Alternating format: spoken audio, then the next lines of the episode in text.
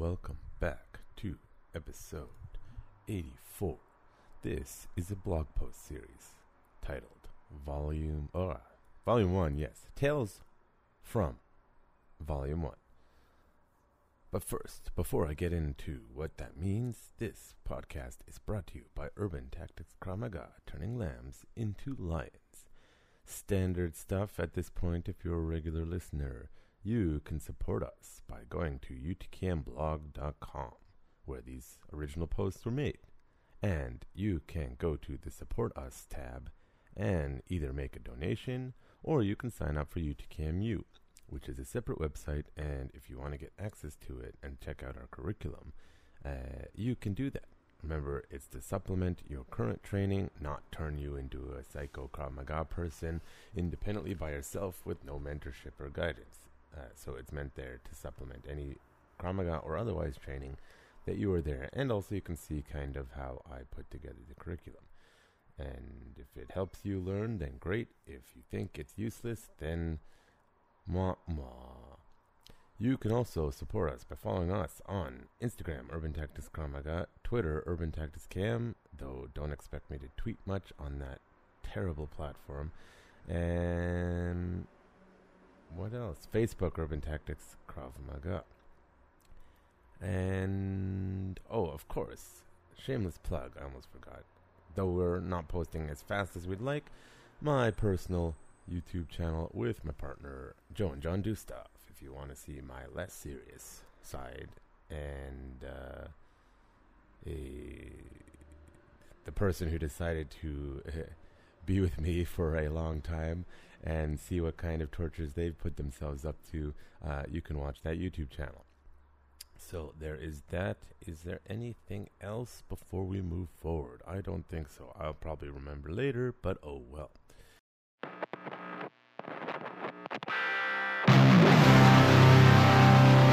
You're listening to The Warrior's Day. Warrior's Day. Brought to you by Urban Tactics Krav Maga. Turning lambs into lions.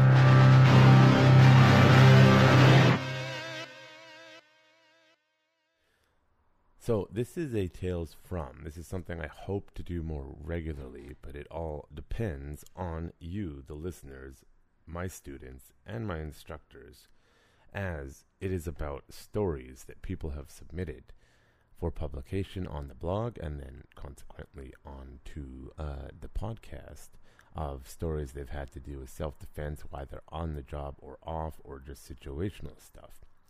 Uh, so the examples that I have today, the three that I am for, well, one's not really a tales from, but I threw it in here anyways because people seem to like that one. So we have transit tales, thoughts on my evolving transit experience. We have tales from the job, my armored guard experience, and we have tales from the job of winning an international incident. Now, the first one is from Karis, our greenbelt.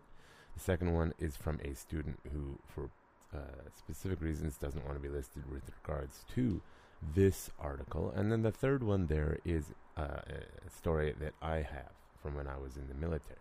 And then the last one is titled So One May Walk in Peace. Ted, who will be, be giving uh, more contributions to this podcast.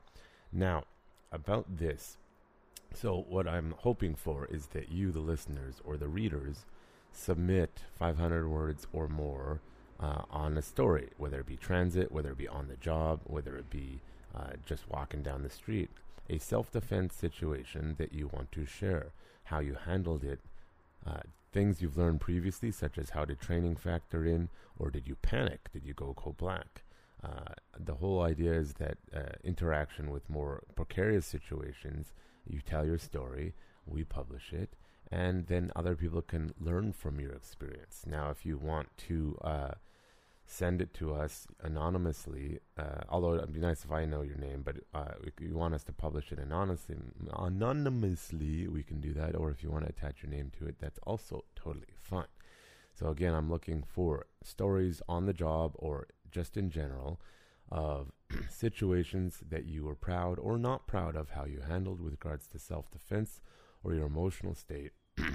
now, with that being said, not all sub uh, submissions will be submitted. There, if we think they're uh, off in left field, then we won't. Or if we want, want you to rewrite it a bit, just for like, hey, my editor does not like to have to rewrite the a person's thing in the entirety. So there has to be a certain level of uh, writing skill there. You don't have to be amazing. Just coherent sentences would be nice.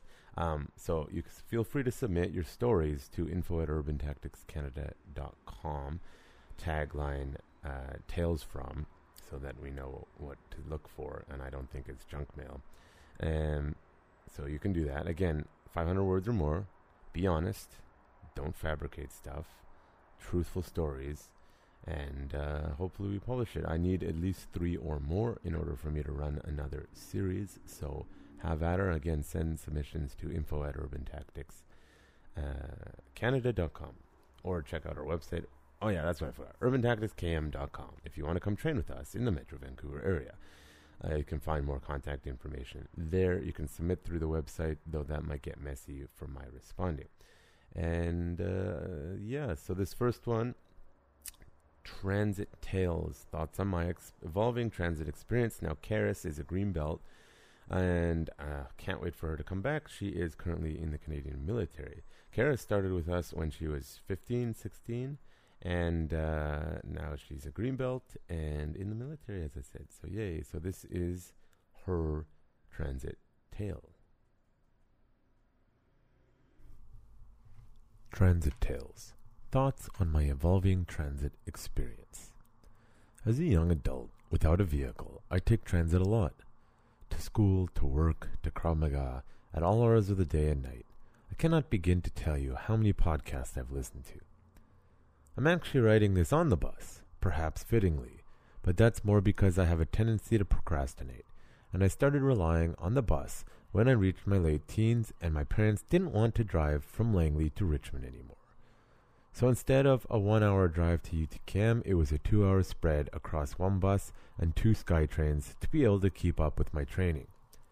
And as a younger teenager with no social life, I went cool, and proceeded to download a ton of music.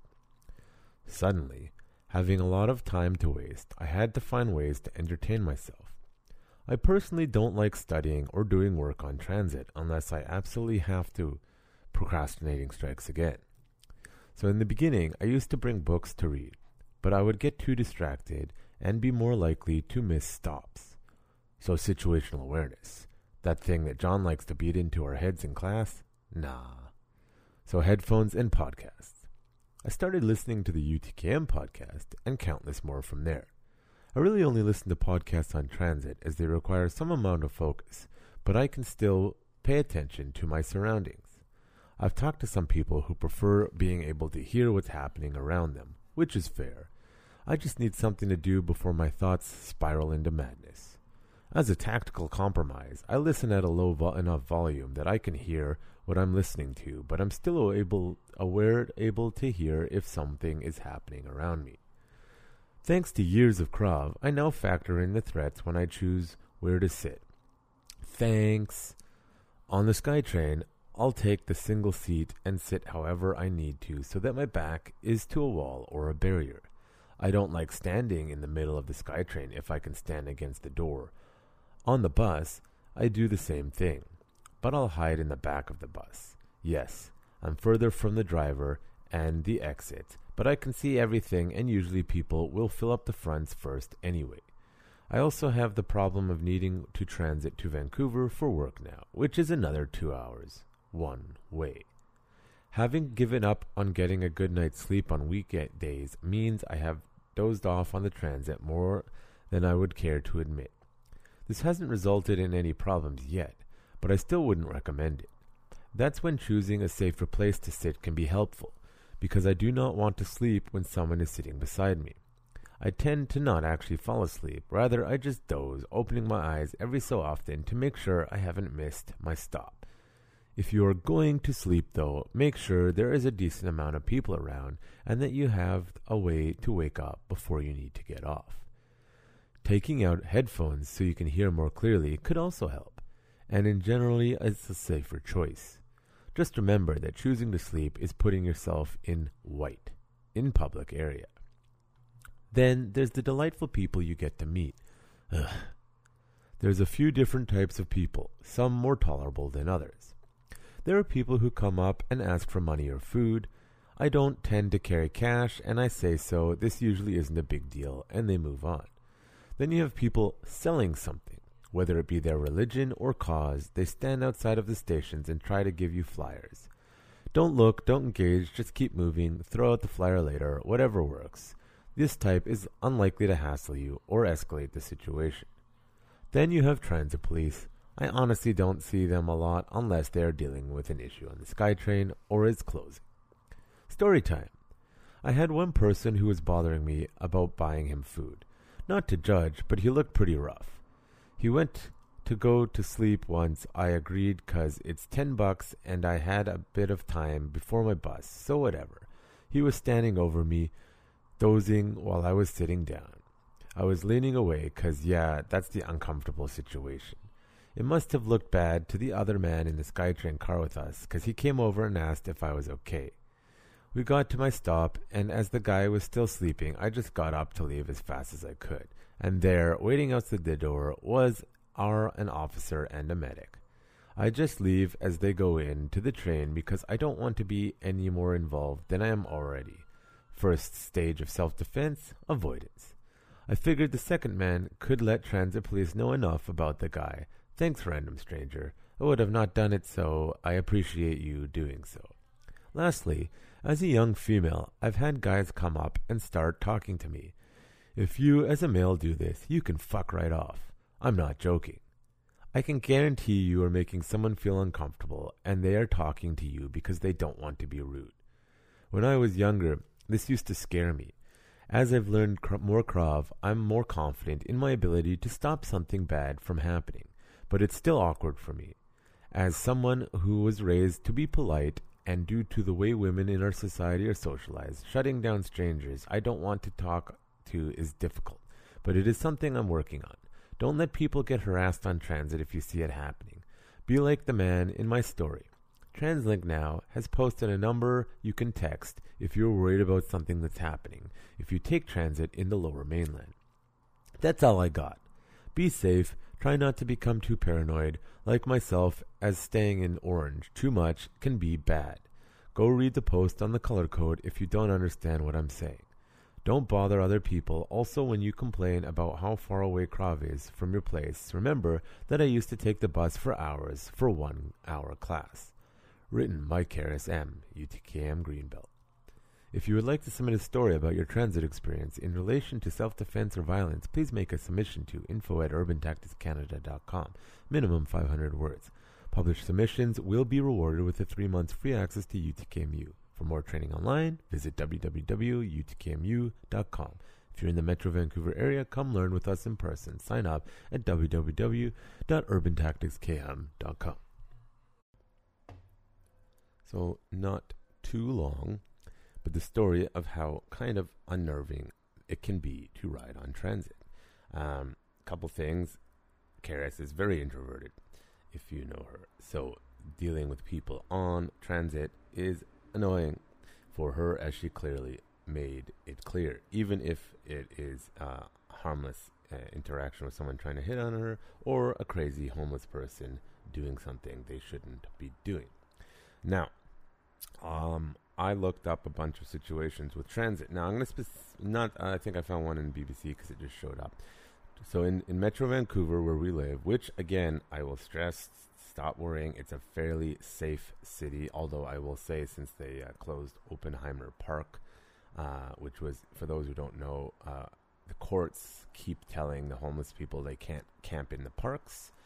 And now, unfortunately, they're just sprawled more downtown, and nothing seems to be getting done about that. Now, to be fair, Vancouver homeless people are generally not violent. However, a lot of them, a large percentage of them, have mental health issues. So, or they're high on something and they have no idea what's going on half the time. So, keep that in mind. You know, often uh, I tell people, listen, just if they're leaving you alone, you leave them alone. They're not really an issue here. Of course, if you see someone who's a threat, you just go the other way. Now, with that being said, TransLink is a quasi government, weird, private corporation. These silly socialist slash capitalism mixes. Um, TransLink has been okay managed in the last few years, but before that it was garbage. Um, probably because the Olympics, they built what we have called the SkyTrain, which technologically is one of the best systems in the world. From that's what they keep saying. From a practical layout, everything, uh, I think they keep screwing things up. But anyways, uh, the SkyTrain uh, is notorious for uh, making it easy for those who are uh, don't have a good home life, don't have a good life situation to transit all around the city. Uh, one of the complaints when they build it in a new area is, oh, now all the homeless people are going to come here and wander around here because it's really easy. One thing they did at the very start of TransLink, like a bunch of morons, like I just goddamn idiot decision, was not to have fare gates, and so it would be the honor system. Lo and behold, many many moons later, I don't know, like five years ago, they put in fare gates, and all of a sudden, oh, our revenue went through the roof. Wait, so you're telling me the honor system doesn't fucking work most of the time? And then all of a sudden, their revenue went skyrocketing. Um, but it also meant that uh, it was a lot more dangerous on the early days of TransLink, although it's not that expensive, couple bucks to go. And TransLink has its own police force. And for those who don't know, on our transit here in Vancouver, there's a yellow strip on on the sides of buses and uh, on the wall, and it's uh, SkyTrains that you press, and they'll stop it at the next SkyTrain station or the bus stop, and police will arrive. We have transit police specifically meant to handle these situations. So there is a security presence, but it should show you something that the transit has its own police force because it's a common problem to be dealing with uh, violent individuals or belligerent individuals or those harassing people or all sorts of stuff. They're probably quite busy running from station to station, dealing with people at all hours of the night. Uh, it's far less to do with tickets and more to do with other stuff. Because I mean, they can handle the ticket thing, but it's usually not what they care about. It's usually the violent stuff. So I can imagine. Uh, I, I always hated taking transit as a guy, and I barely took it. If I had to, I would take it, and I, to this day, I still don't take it. So when they say um, they're gonna switch you know, a city like Metro Vancouver to be more green and have transit everywhere, let's just be realistic. The violent confrontations are going to go up. You know, if you drive your car, you're fine, you're safe, uh, except for other crazy drivers. But you're not going to have to interact with individuals on an inter- interpersonal level that you didn't want to. So I suspect in Vancouver, the transit police, Metro Vancouver, all the greater area as well, are, is going to see an increase in violence on transit as they build out the lines and build out the transit system, which only took them 50 years too late. The city sucks at infrastructure planning, like really sucks. Um, and uh, the police force is going to only get bigger because they're inevitably going to have problems. Now, before I get into, I pulled up a bunch of uh, posts. You know, just Google Translink uh, violent interactions, and it's not meant to make you fearful of getting on transit because millions of people ride it every day without an issue. It's just that you have to be aware that people don't know how to interact with other people sometimes, uh, whether it just be light harassment or hey, that girl is not interested in you. Fuck off, as Karis qu- quite rightfully put it. If someone's not interested, you stop harassing them. If they continue conversating with you, then either they're being polite or they're interested, and you gotta learn the difference, guys. So just knock it off. Um, yeah, and so before I get into reading these posts that I found, um, I remember many years ago there was a string of bus driver attacks in Metro Vancouver. Now, in many cities, say like London or, or say New York, uh, the bus drivers are behind a plexiglass wall so that they cannot be attacked because you're in a vulnerable position. If you're sitting down facing forward, someone tries to punch you in the face, it's going to be hard to catch it every time. And unlike the bus drivers in Israel who are carrying guns, uh, most bus drivers, at least in Metro Vancouver, are sorry if you're a bus driver, not the healthiest people. Uh, I used to work first aid at the bus depots, and uh, some of the stories I heard them tell were quite not nice about how they treated customers. Whether that's representative or not, I don't know, but I heard a lot. But I also noticed a lot of them are not healthy mentally or physically. And let's be honest, you're sitting there most of the day. So if you don't compensate for that, you're going to be limited in your ability to defend yourself. So, anyways, having a conversation, can you teach self defense to the bus drivers? And I said, um, well, that depends. People don't like that answer, by the way. And what do you mean? Well, what is your use of force policy? And you can imagine bus drivers aren't allowed to do pretty much anything. Um, even if they um, rightfully defend themselves, they're probably going to get fired because it's bad public image. Said, listen, I can teach you all sorts of stuff, but you have limited mobility, you have limited abilities to do stuff. Most of your drivers are not that capable physically as far as to the skill level required to be aggressive in self defense you should put up the plastic wall. And they said, we're not doing that. We like our freedom. We like to talk to customers and all that, blah, blah, blah. Just a bunch of nonsense. Now we have COVID. Guess what? They're behind plastic barriers. And they demanded it this time. It's like, ah, oh, hilarious. Just like people are so silly. So let's take a look at the things I found. So I found on Vancouver is Awesome, which is a local uh, video, the local like news rag. I call it that now because it's clearly a shill or higher. They they just publish stories based on getting paid. You pay them, they publish stories, so the government just has them running, you know, interference all the time nowadays, and their affiliates. So, anyways, but I found this on Vancouver is awesome. Unmasked TransLink passenger seen spitting on male passenger who calls her disgusting. So obviously, this is during COVID because the whole mask thing. If someone didn't want to wear a mask, and you're around them, leave them alone. That was the appropriate way to do it. Don't get all Karen on people. But anyways, uh, this person's response was not great, in which she spit on them. So transit police are investigating after video surfaces on social media of aggression interaction between bus tra- passengers. This was published on October 22nd, 2020, 12:24 p.m. by Sarah Grochowski. Sorry, it's probably Polish. I think. I'm guessing. Uh, TikTok user, TikTok. Stop using TikTok. It's owned by the Chinese government if you didn't know that. A TikTok user who has posted and started dance videos. God damn it. Are you kidding me? That's what the internet is dance videos? Not even good ones. Not like uh, so you think you can dance or something like that. Anyways, TikTok user who has posted two other videos of Vancouver recorded the alleged assault. And then, so let's read through it. Warning this article contains links to videos containing acts of violence and aggression. Yeah, uh, obviously you can't hear the video.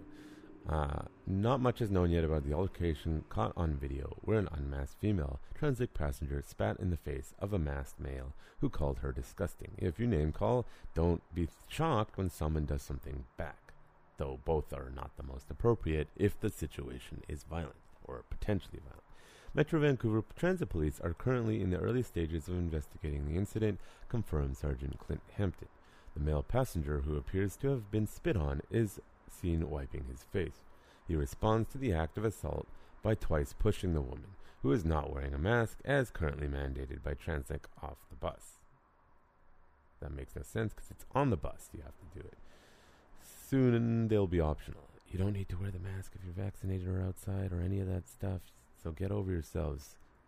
The female passenger appears to fall to the ground outside of the bus, where she is approached by a bystander. Neither of the TransLink passengers called TransLink police to report the incident, confirmed Hampton.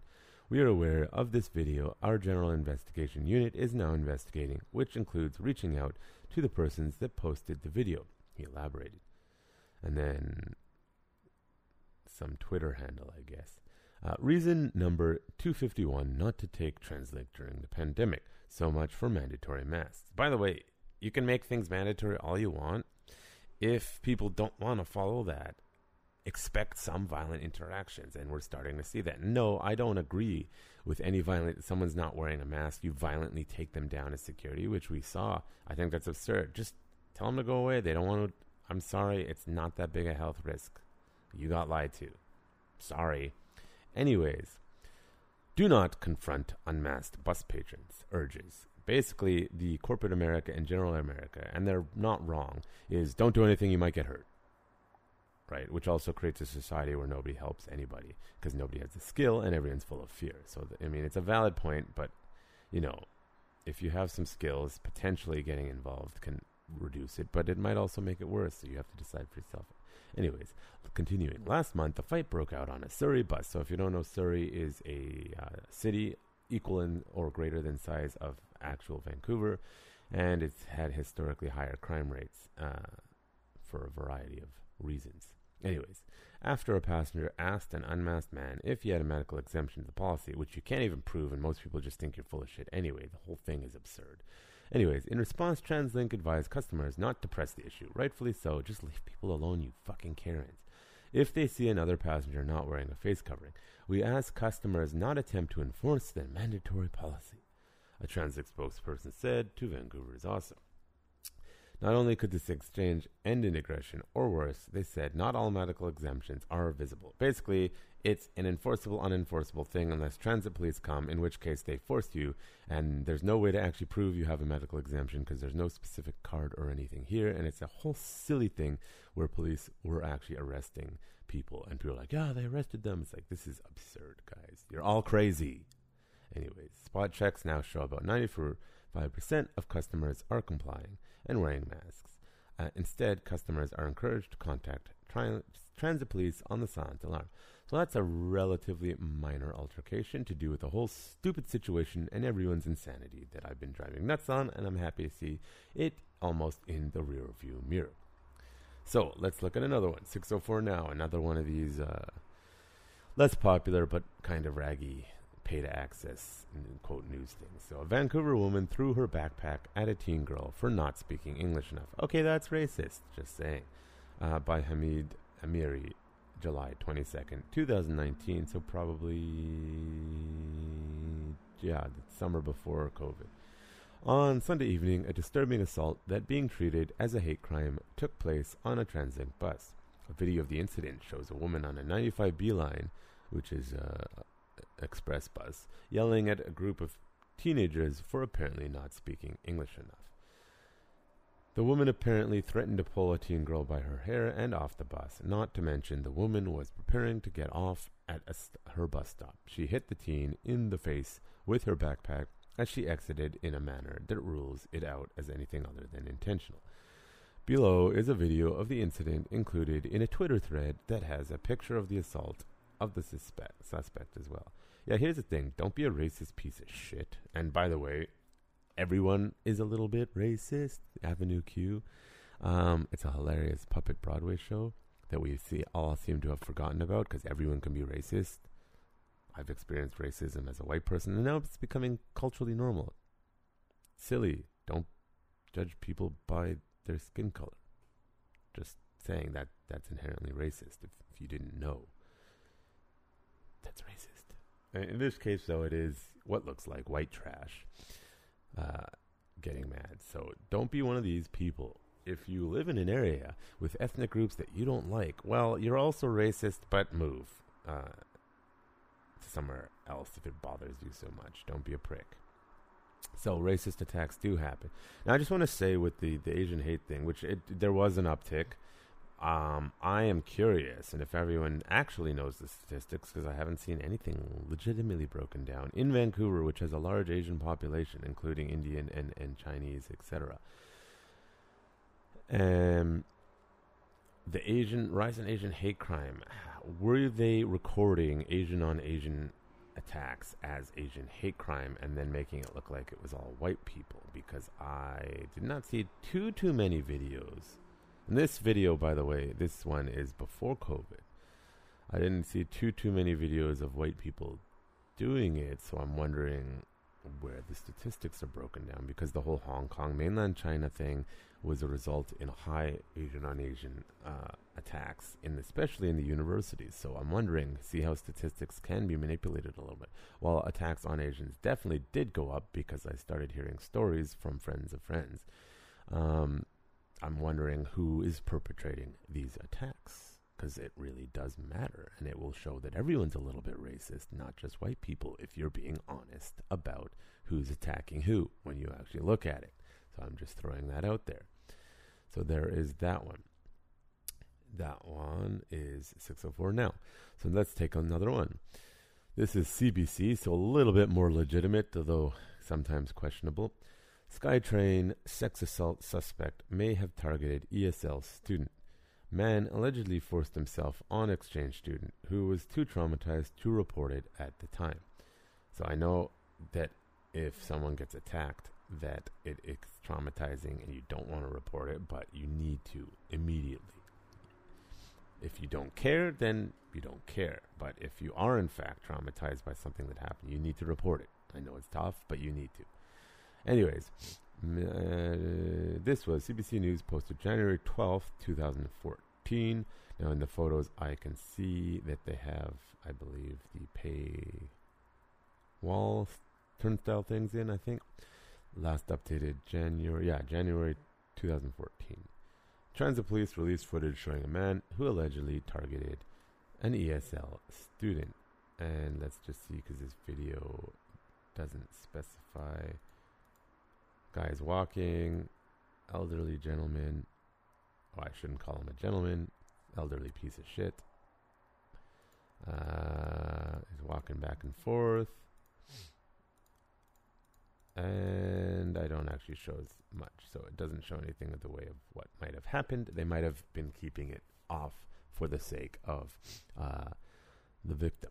Anyways, TransLink transit police have released surveillance footage in the hopes of identifying a sexual assault suspect who may be targeting foreign exchange students. Transit police and Drennan said the images from September show a man who allegedly forced himself on a Japanese exchange student at Gateway SkyTrain station in Surrey, BC.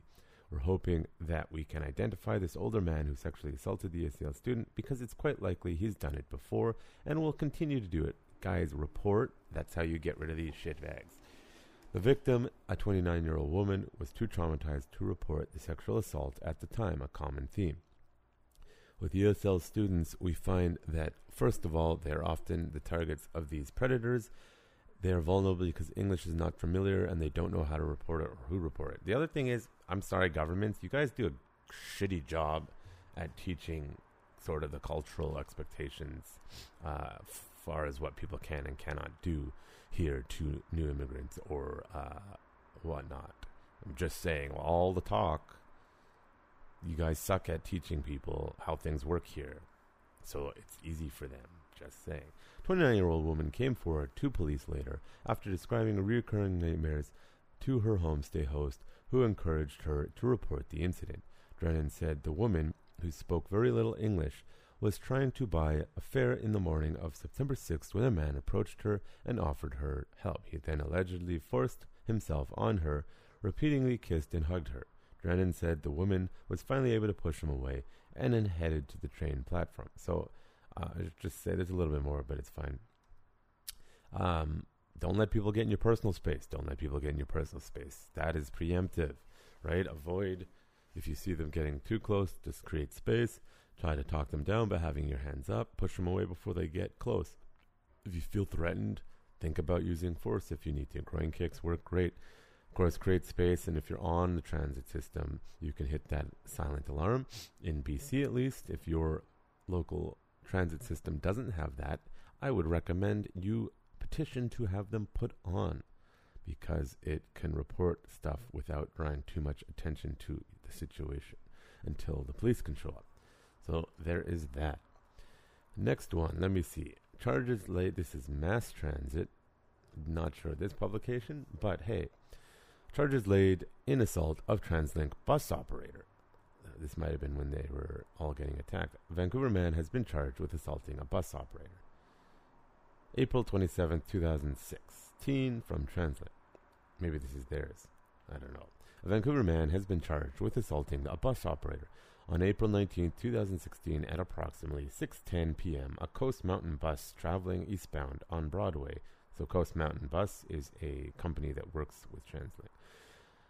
On 99 B-Line, huh, B-Line stopped at a bus stop to, at Alma and Broadway. Several passengers boarded, including a man who reportedly verbally harassing waiting passengers with derogatory remarks. The man stood at the front of the bus and continued to make derogatory remarks to the passengers and also the bus operator. The operator stopped the bus at Broadway and Trutch. Actually, I don't even know what that street is. Opened the doors and asked the man to get off the bus.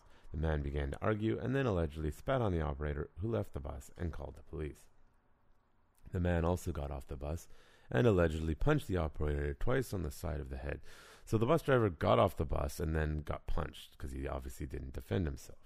Several passengers tried to assist the operator, but the man struck at them well before running away. Passengers ran after him and keep him in view until police arrived. That that part is good, keeping them in view so you can actually get them. Because once they're gone, unless they're on camera, uh, which a lot of the buses have now, uh, it can be hard to identify. And even then, it's a waste of police resources. Uh, again, if you choose to get involved, you better be ready to deal with physical violence. So if you're not actually expecting physical violence, uh, maybe you shouldn't get involved at a close range. Anyway, arrested and charged with one count of assault as Matthew Michael Bristow, 42, the resident of Vancouver. Bristow, who is well known to police, appeared in court, was released on a recognized and is scheduled to make his next. I would like to point out this idea. I know I don't know what the number is now, but at one point it was like 300 people responsible for like 90% of petty assaults and crimes in the city. They're the same people over and over again. Our court systems are a joke. Whether they don't, the decision is these people are mentally ill, they don't belong in prison. Okay, where are you going to put them? Stop letting them run around causing problems for everybody. This is an absurdity. If a person can't be reasonable with their ability to control their violence, they don't get to run around freely. I'm sorry. We need to stop this nonsense. Sure, not necessarily prison, but they can't be running around the streets. If they're petty crime, if it's a drug thing, don't care. If you're just running around stealing shit all the time, the courts need to stop just the revolving door nonsense. It's not good for them. It's not good for the public. It doesn't help anyone. It is a lazy way to approach a situation because you don't want to get yelled at. You're a fucking judge. Grow up. Anyways, hope I'm not in front of any judge who hears that because oops. But yeah, I think a lot of people feel that way, that this has got to stop. Another one, mass transit. Suspect in alleged transit sexual assault of bus operator remained in custody. A 40 year old Burnaby man, Burnaby is east of Vancouver, north of Surrey, has been remanded in a custody following his arrest for allegedly sexually assaulting a Coast Mountain Bus Company operator in a moving bus. Risky assault the driver while the bus is driving. Good idea idiot. Um, that's sarcasm, if you couldn't tell. Not the idiot part, they're an idiot.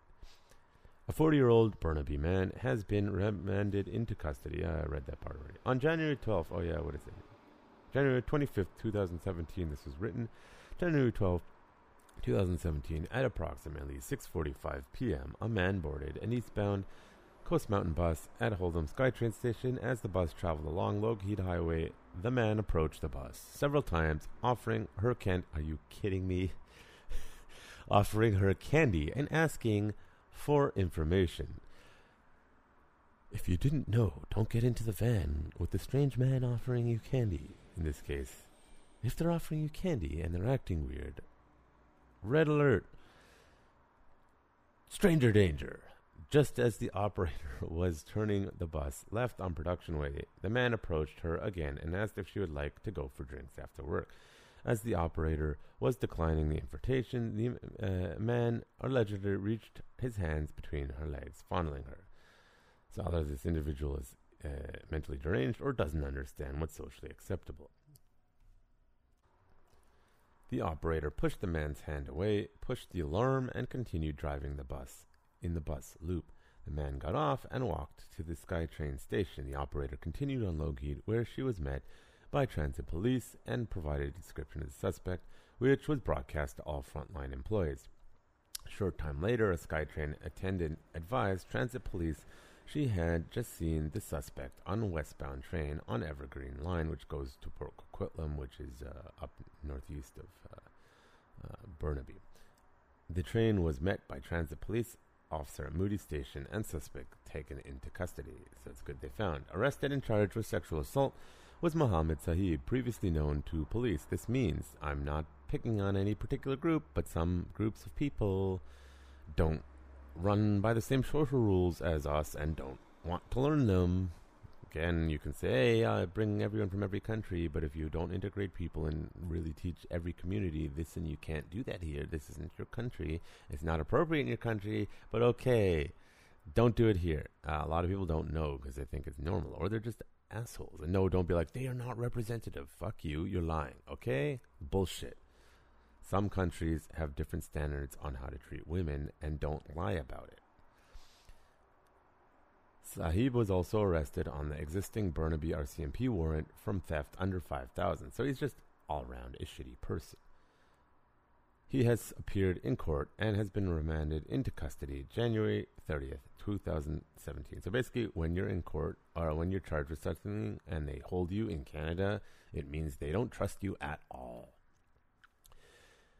Uh, quote I commend this bus operator for her presence of mind in an extremely difficult situation, said Plan- Transit Police Chief Doug LePard, by calmly alerting the communications center and maintaining control of her multi ton v- moving vehicle. She ensured the safety of her passengers. Uh, pedestrians and other motorists in the area. She provided us with an excellent description of the suspect in a timely manner, which allowed us for a quick arrest. Now, that just says you have to remain calm in uncomfortable situations. And if you're prone to your nervous system freaking out, that's going to be difficult. And it'll mean better results. If you're able to keep calm, so good for her. Everybody's journey, including that bus of operators, should be safe and violent free. All too often, bus operators find themselves subjected to harassment or violent behavior, which puts them and their passengers at risk. Now, I just want to say, some of you bus drivers, you are jerks. And if you mouth off passengers, you better be ready. It's not right either way, but just be aware you mouth off passengers. Sometimes that happens. That's not in this case, but it goes both ways, and I just really want to emphasize that. It takes two to tango sometimes. Now, a lot of time it's just a crazy person or an asshole, but sometimes it's because the bus driver said something they shouldn't have. The other person still shouldn't have hit them, but you have to get the idea. Although in this case it's sexual assault, so obviously completely unwarranted and not acceptable. Just the evening before, last approximately 5:20 p.m., a passenger who was angry because her bus operator wouldn't stop in between designated stops threw a cup of hot coffee. Ew, that's brutal. Down the back of the operator as she stopped the bus at the next designated stop. Don't do that. At 152nd Street on 16th Avenue in Surrey. Fortunately, the operator was wearing multiple layers of clothing and was not physically injured. Lucky. The suspect managed to leave the area undetected. In 2016, 101 bus operators were assaulted were recorded, compared to 102 in 2015. Um, so I'm just going to end it there. If it's not that many uh, drivers being assaulted, they will report it. I can imagine it's considerably more, probably in the thousands of passengers, and then who don't report it. Okay, this one really kind of pisses me off I didn't even notice because I don't take the transit. So they used to run these ads on the bus saying if it doesn't feel right, tell then it's wrong. Not reporting sexual assault is the real shame.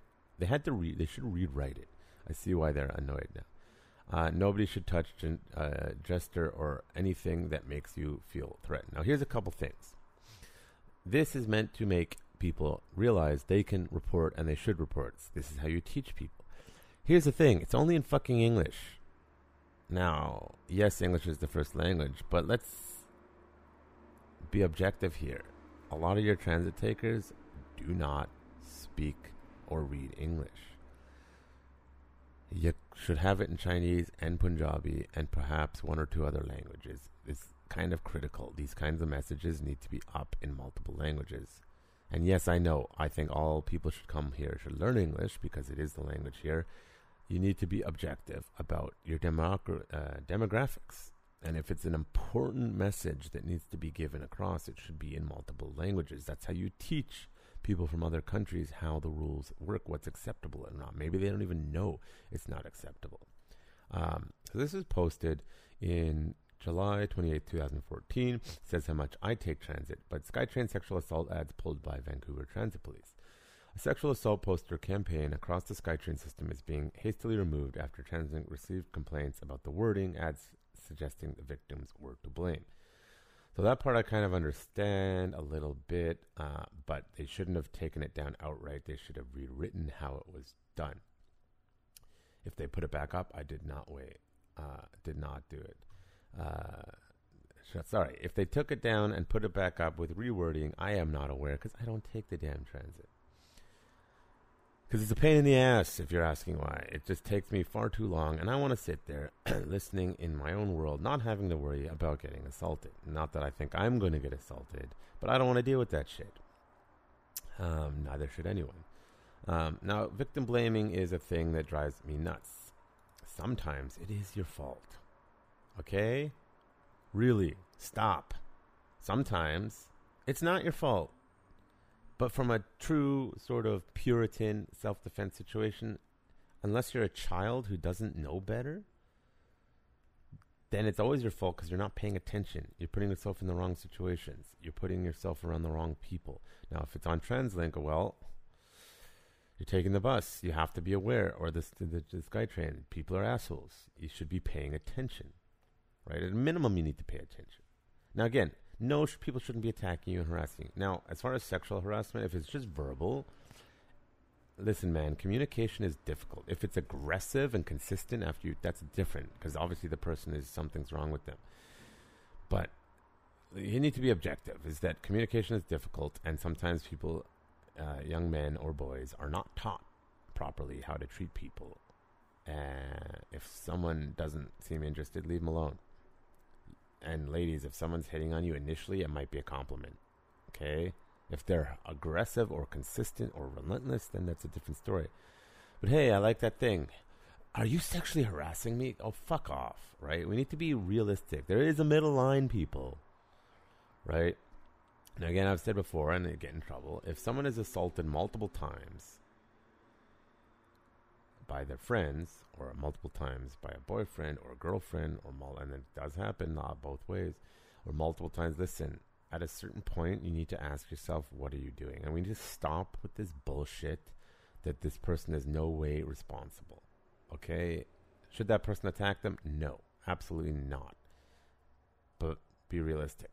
But here's the thing again, I know if you're traumatized, it's hard. You need to report it if you genuinely don't care, I know people who have had stuff happen to them very bad, so they don't care for whatever reason. Their mind is in a place where it doesn't bother them. And if, so, if you meet someone like that, stop trying to convince them they have PTSD. It's either going to piss them off or it's going to give them PTSD. People need to stop. If someone wants to talk about it, they will. If it is traumatizing, you often can tell if you really know a person because their behavior changes. And if you can't tell the behavior changes, then you're probably not paying attention to your friend. So just something to think. But yeah, if something happens, you should report it. Because, and the reason is it's a social change, is that if people know there are consequences for acting like total pieces of crap, then people are less likely to do those things because the threat or consequence for doing those things. Increases and it's we're animals okay? We don't want bad things to happen to us.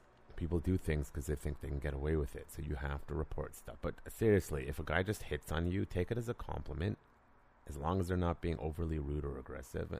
Sorry i'm not interested. Goodbye. And if they keep going then you get aggressive you can get aggressive back. Hey hey man fuck off. And if they think you're a bitch so be it man. Whatever it's not okay to harass people. Now, I found this was interesting. Um, I don't know if I mentioned that one was on CBC. Um, this one was interesting in that somebody set up a uh, a blog called Translink harassment.wordpress.com. Now, I don't know if it's updated. This is old. It is 2015, August 10th, 2015. This is what happens when governments don't have a place to report, which they do. I'll get to that. Um, so here, let's read through. I have not read these yet, and I do this on purpose. Uh, I've said before, sometimes I don't like to re- look ahead of stuff. I'm just like, hey, I think, because you get my real time ex- uh, breakdown, not some uh, plan thing. So this one was written in August 10th, 2015. Well, aren't you creepy? So let's see what happens. Is it really creepy or is it just perceived creepy? I had an unfortunate experience on TransLink today. I was getting on a crowded bus, and while standing in the front, an older man turned, leered at me, and said, Well, aren't you pretty? I didn't say anything, just smiled politely, signaling that I heard the compliment but didn't want to engage further. Was on the way to an addition. He continued, How do you get to be so pretty? I said nothing and tried to walk past him. That's when he stopped me and said, Why don't you give me a hug? Okay, now that's the point where it gets creepy. So you can uh, ignore a person like that. You can also say, hey, thank you. Uh, and if you want to have a conversation, you can. Listen, man, the old guy, whatever. When he's like, let me hug you, that's like, okay, that's creepy. So, anyways, continue. I very clearly replied, no, and then tried to walk past him again. He then blocked my way past, moved close to me, said, come on, just give me a hug. Okay, that's now harassment. Without thinking, in a loud, clear voice, so that all my passengers could hear, I said, Stop it, you're being inappropriate. Back off. And like a dog who'd been scolded, he immediately shrunk back out of my way. See, you bring attention to it, people back off usually, unless they're nuts. Uh, I walked to the back of the bus as far away from him as I could. He stood the rest of the bus, staring straight forward, did not look at me. It felt good. See what happens? You tell people to fuck off where other people can hear it. Says usually dealing with transit or street harassment, I just ignore it. But today I stood up for myself, right? If you can just walk away, you can. In this case, you can't. It's the Krav Maga way. You can't always walk away. You can't always avoid. Sometimes you need to confront. So let's look at another one. April 29th, 2015. Word of warning two repeat offenders still allowed on transit. That's a problem. They linked some news articles Two sexual predators, repeat offenders who have both used the transit system to facilitate their predation efforts, are still allowed to ride transit. That's silliness. It's hard to enforce, though, without ankle bracelets. Um, so just saying. It is extremely difficult to have someone banned from public system like this, and even more difficult to enforce. As a result, unfortunately, it is a public to be educated and aware of potential risk. Yeah, high risk offenders should be ankle bracelet. You're not taking away their freedom to walk around, but they know they're being watched and they know their whereabouts and they are less likely to do stuff. And if they're unable to control it still, guess what? You don't get to roam around anymore. March 9th, 2015. Mumbling, stumbling, falling. It was about 7 a.m. and I was doing my daily routine get up real early, stop and get a coffee, go to King George SkyTrain station, to Columbia, transfer, and then off to school I go. I never have any issues. My dad taught me how to take care of myself. There was a guy and I have anxieties towards brown people for personal reasons, but I'm working really hard on not pushing them into a group of all pigs. They had a bad experience. I he was slurring his words, but it was a Wednesday and I thought either he was on drugs or handicapped because I've dealt with drugs and disabilities my whole life. I wasn't going to be rude of uh, because of anything of that. So we had small talk on the SkyTrain. See, You don't have to talk, but it's an anxiety thing. I'm talking because I feel anxious if I don't. At Columbia, he continued to follow me because I take the same route every day and love to socialize. I know all the regular staff working at the station, so I knew how to get to the security attention without him noticing after he fell down the stairs on me, which I would like to ha- add I haven't used stairs since because I'm tiny and he was a full grown man. Turned out he was actually drunk. No shocker there. Anyways, he conti- didn't smell like booze, and he thought, didn't cross my mind considering it was a Wednesday morning at 7 a.m. All connected lines are the most dangerous because that's where the stations can meet up. Male, brown, leather jacket, spiked hair. Okay, if someone is slurring their words, give them space. If they're behind you, you can still look, pay attention. Gravity and the stairs, unfortunate. Right now, this person's scared of taking the stairs, which is a phobia that's going to be very hard to get over because Stairs are everywhere. How are you going to climb stairs if you have anxiety about it? So, listen, this was completely preventable. The person just had to be a bit more tentative to the fact that this person was clearly messed up. Slurring their words, it doesn't matter whether it's mental illness, they're on drugs, or they're uh, uh, drunk. If you are not paying attention and you let them get close in any way, this can happen and now you're this unfortunately for this person they're in a traumatized situation right? This is just be aware.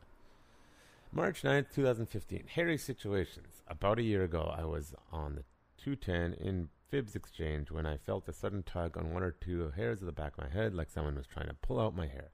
When i turned around i saw the man behind me quickly tug his hands back to his lap and look out the window inconspicuously i wanted to give him the benefit of the doubt at first because it seemed ridiculous that someone would want to take my hair. But when I learned, leaned forward and watched our reflection in the window, I saw him slowly creep his way back to resting his hands on the back of my headrest. What are we in high school, guys? Like, Jesus Christ. It's like the whole, like, pull their hair. Hee hee, I like them. Don't do it if you're an adult and you don't know the person. Then it's just assault and weird. If it's a kid doing it to another kid, it's because they don't know how to interact with other kids and communicate. Anyways, continuing. I felt really uncomfortable about confronting him, so I leaned way farther forward in my seat to pretend it wasn't happening until we both got off the bus. I found myself wondering if I should tell the bus driver or call someone about it, but wondering what a bus driver could even do. More recently, about a month back, I was standing on the Millennium line, holding onto a pole. When things got a bit crowded, a man started getting super close to me. I thought it just could be due to lack of space, but he put both his hands on the pole on either side of me, and his arms were surrounding me, and I pushed up so close that his pelvic was pushing. Yeah, don't do that. Once again, okay, that is a time where you don't let them do that, okay? And again, it, draw attention to yourself very loudly. Hopefully, the bystander effect doesn't kick in, but there's enough white knights in Vancouver, I think, still, so there's that.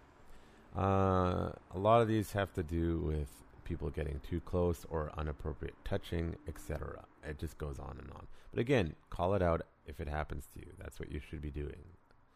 Um, okay, now TransLink website, translink.ca forward slash rider guide, blah, blah, blah, blah. Safety and security says how to report an incident, right? Call 911 if it's an emergency, as in it needs to be dealt with now, weapons, violence. Uh, call or text. So they have a call, 604 515 8300, but that's also very not discreet. Uh, you could also text 87.87.77. I think just 87.7 five seven eight and then five sevens. And again, if it's an emergency defined as there's an immediate threat, serious crime is in progress or just occurred, fight, sexual assault, or robbery, you see something immediate like an abandoned passage, package or passenger behaving very strangely. So a drunk person, uh, you might be able to. Uh, it talks about transit police and how all the stuff. Remember, you have the emergency stuff. So they do have that.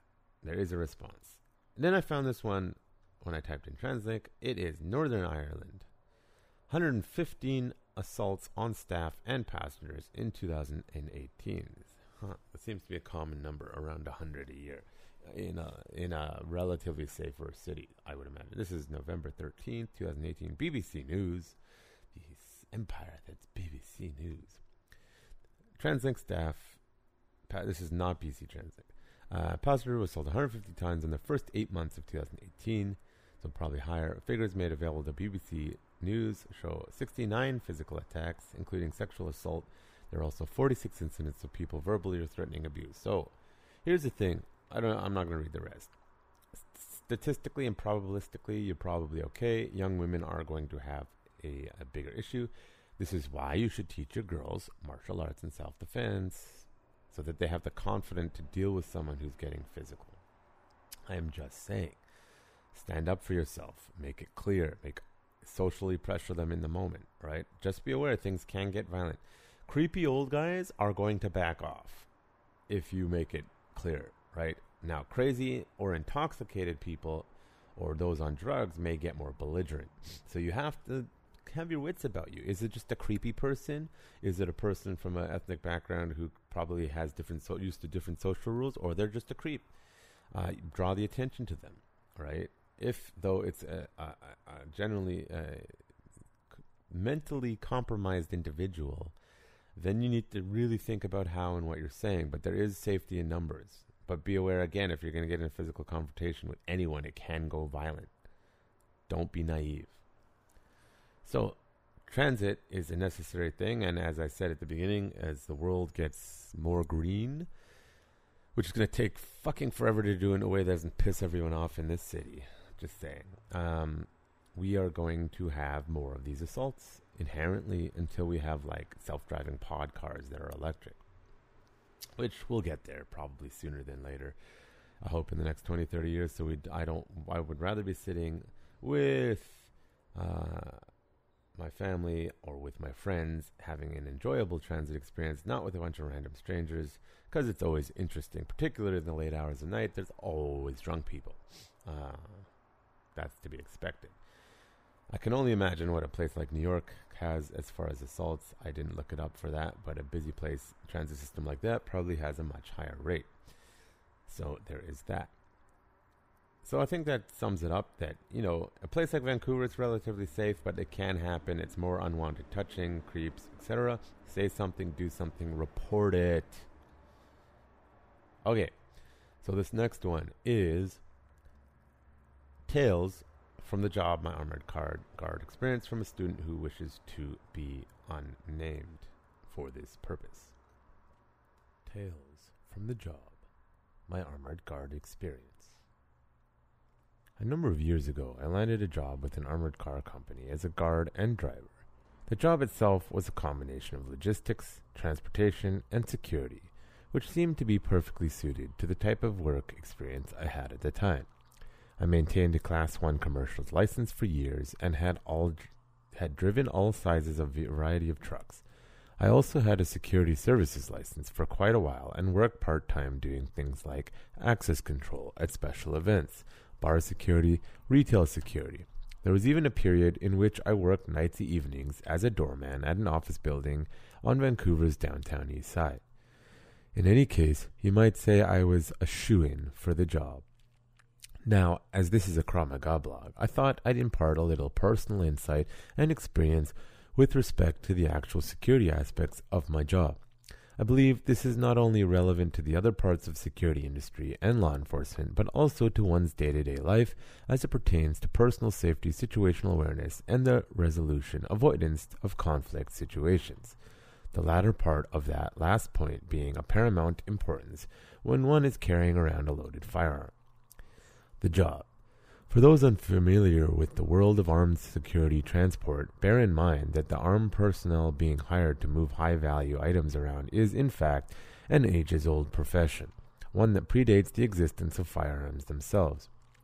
Where there is something worth selling, there has and always will be someone who will try to take it, sometimes by force.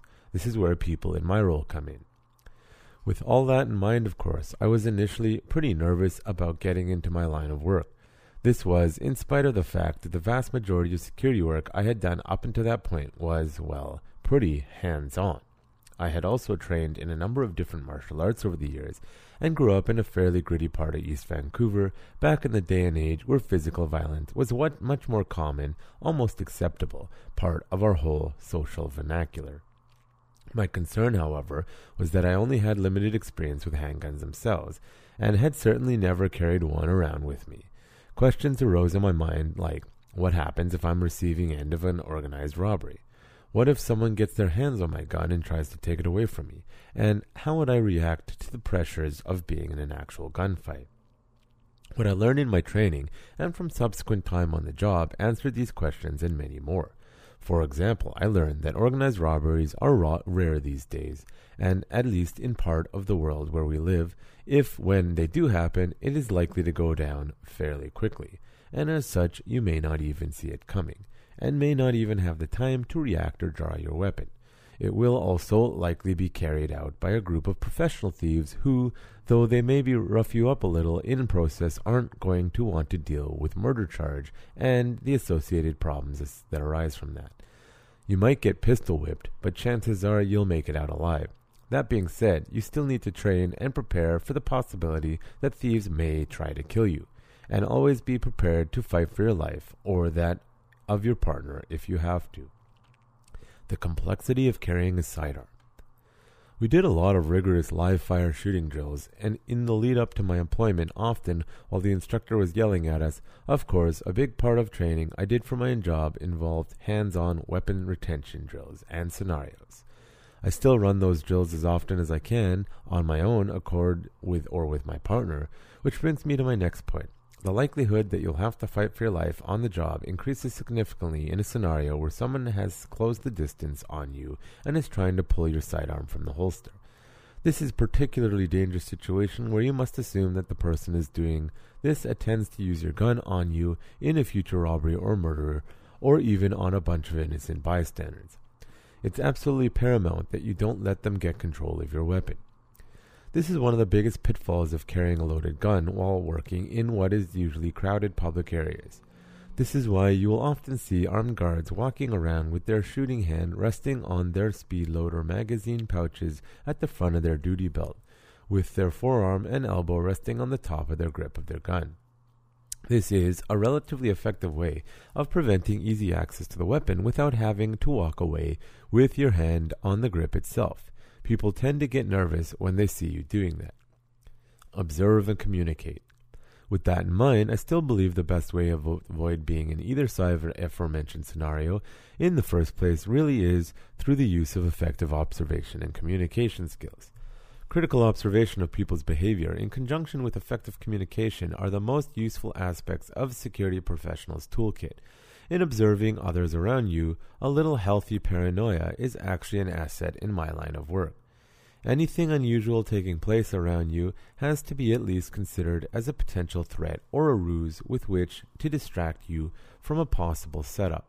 A big part of addressing that involves directly communicating with anyone who approaches you before they have the chance to get in your personal space. To me, that means hopefully not less than three meters away, though at least three six meters is preferable.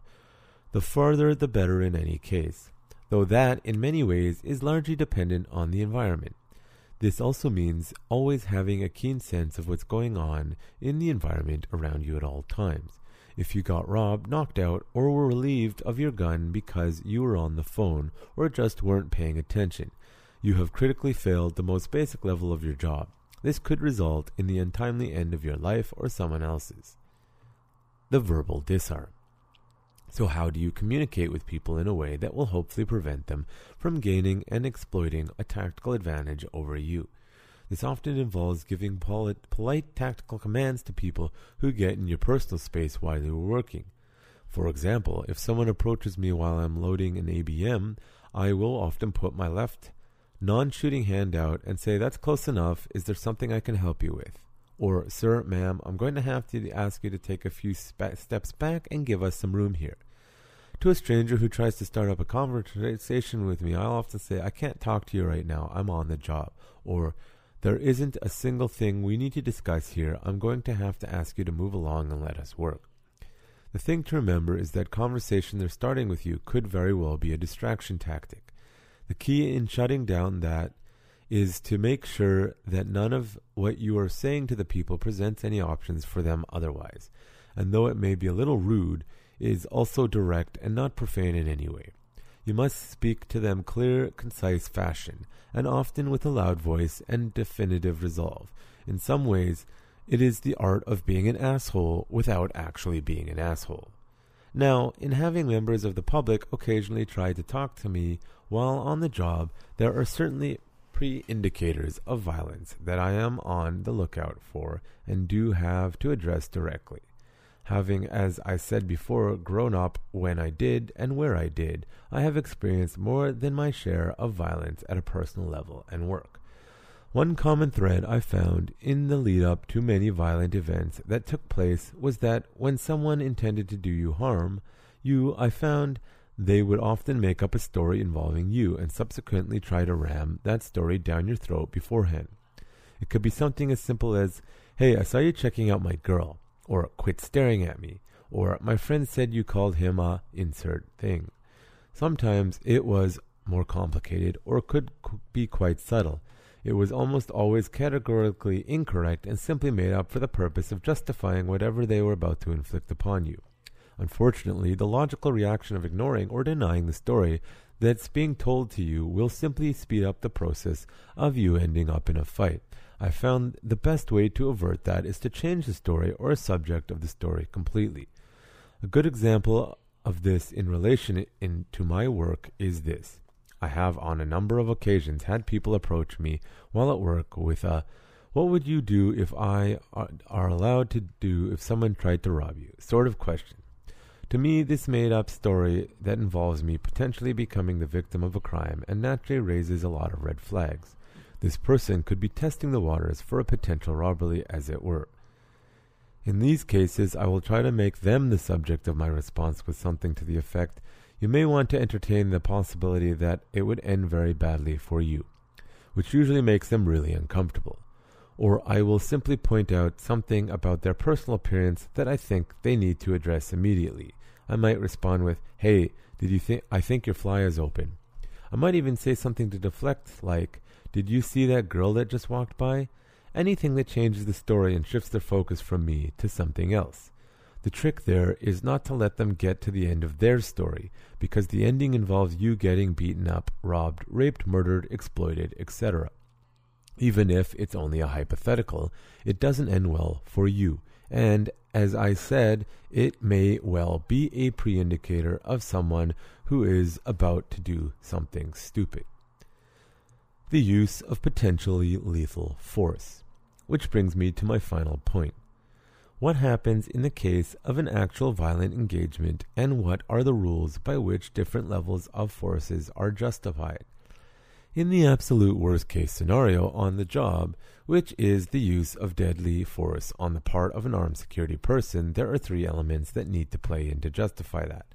The subjects in the case must have shown a weapon, intend to use said weapon, a delivery system for the weapon. In other words, you have to be under attack and legitimately in fear of your life. But what does that mean exactly?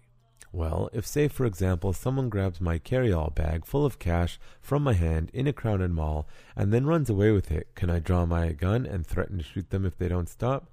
The answer is no.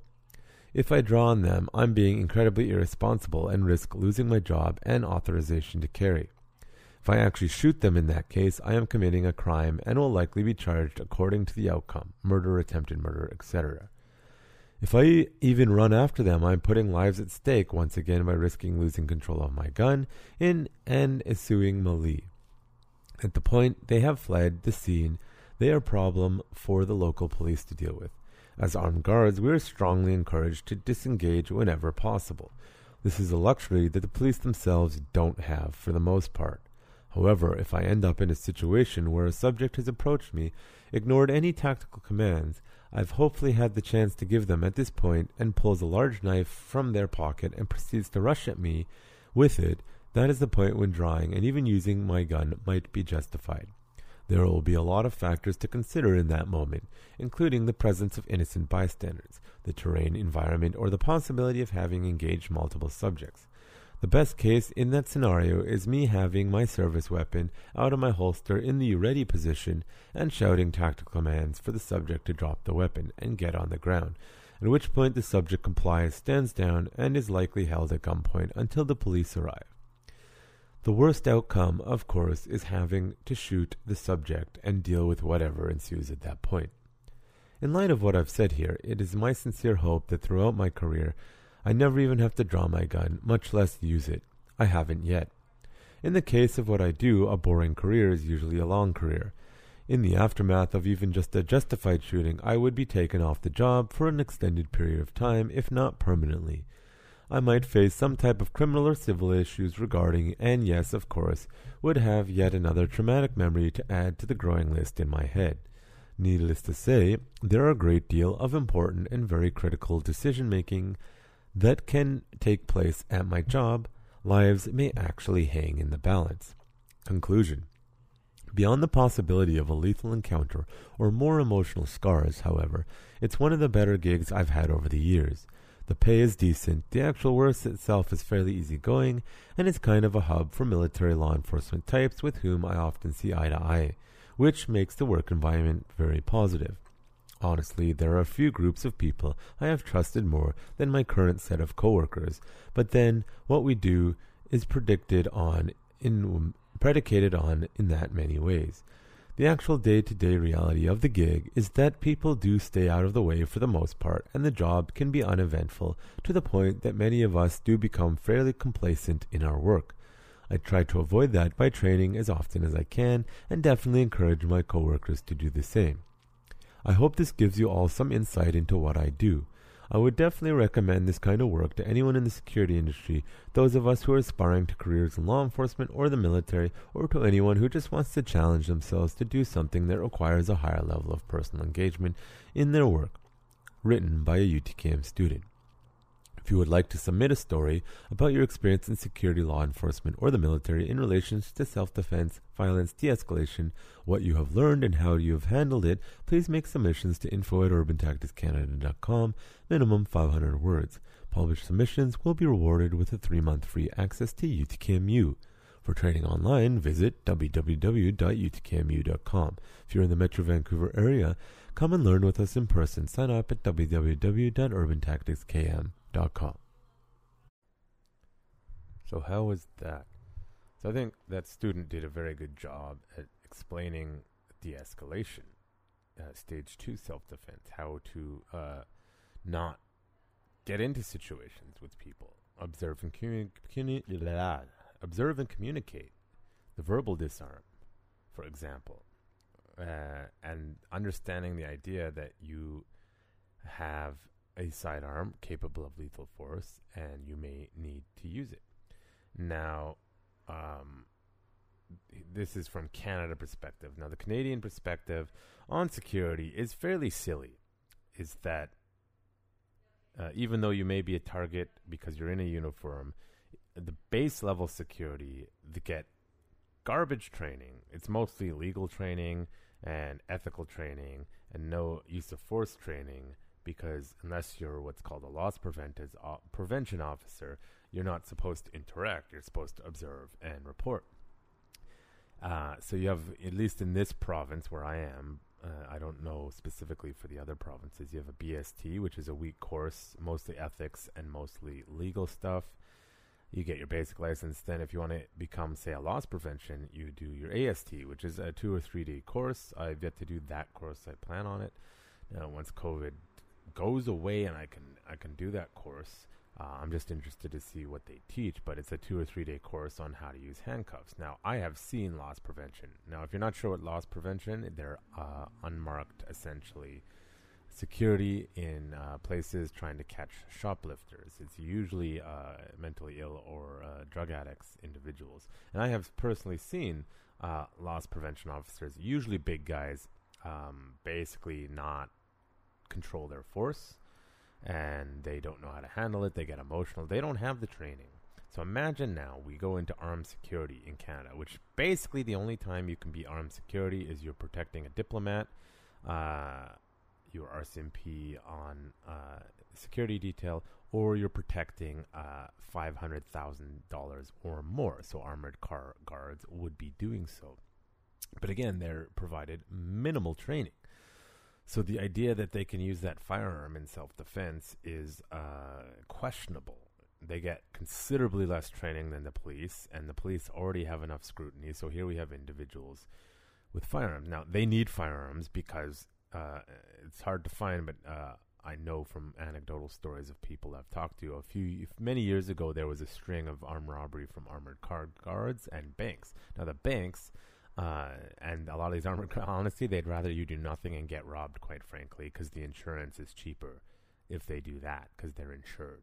Uh, I once had a manager of a security company tell me that the actuaries, these are the insurance individuals, have made the determination that it's cheaper to let you die and pay out the families than um, to actually train you properly because now there's all sorts of lawsuits and all that. But basically, says the security industry in Canada, from what I've talked to, does not care about uh, its own employees and generally only cares about their public image and the bottom line, consistent. I think there needs to be a change in mentality for security. I think they need to stop letting people with no experience in use of force become security officers where there's a potential of use of force at all, which would armored car guards would be. Uh, I believe you just need your firearms license, your PAL, and a, a, BST to do it. No additional training needed, although that's ridiculous. And yes, as was rightly pointed out, the best solution is de escalation. Uh, however, um, armored cars are giant targets for those more serious or brazen criminals who want to attack them. Uh, recently there was a I'm going to skip to this one first. There was a armored car. Now I'm going off of the drive uh, where they're talking about a South African uh, armored car that had guys shooting at them. Now the driver was amazing. He stayed relatively calm. His cohort co-driver was less experienced. I'll post a link in the show notes, but you really got to see this video of them basically getting shot at. The armored car holds up, and they manage. Uh, in the end, I believe they get out and they have to start shooting back. But the driver does an amazing job. Now, this is, of course, in South Africa, which is a slightly more uh, dangerous country than a lot of other places. But I pulled up just a few, uh, and, and, I surprisingly could not find the Canadian ones, but I know they exist. Um, it hasn't happened in a while, but I know. So I found one from uh, CBS New York. Police man seen on video sprinting down street after robbing armored car in the Bronx. Uh, January 22nd, 2021 was when this was published. There's a video. Again, links in the uh, show notes. Uh, New York. Police are trying to track down a man they say stole $200,000 from an armored car in the Bronx. Surveillance video shows that suspects running down the street with a bag of cash. Robbery happened around 2 p.m. Wednesday near East 167th Street. The police said security guard was unloading the money, so transition from the armored car outside a bank. The suspect shoved the guard and snatched the bag. Now that means this individual, the security, was not paying attention. Guard gave chase, tackling the suspect multiple times, which means he was not able to subdue him, which means his use of force training is garbage because he couldn't keep him down. And then it says, I see two guys fighting in the street. One witness said he take the bag and he run this way. Another surveillance camera down the block saw the man running off uh, Gerard Avenue, etc. So you get the idea.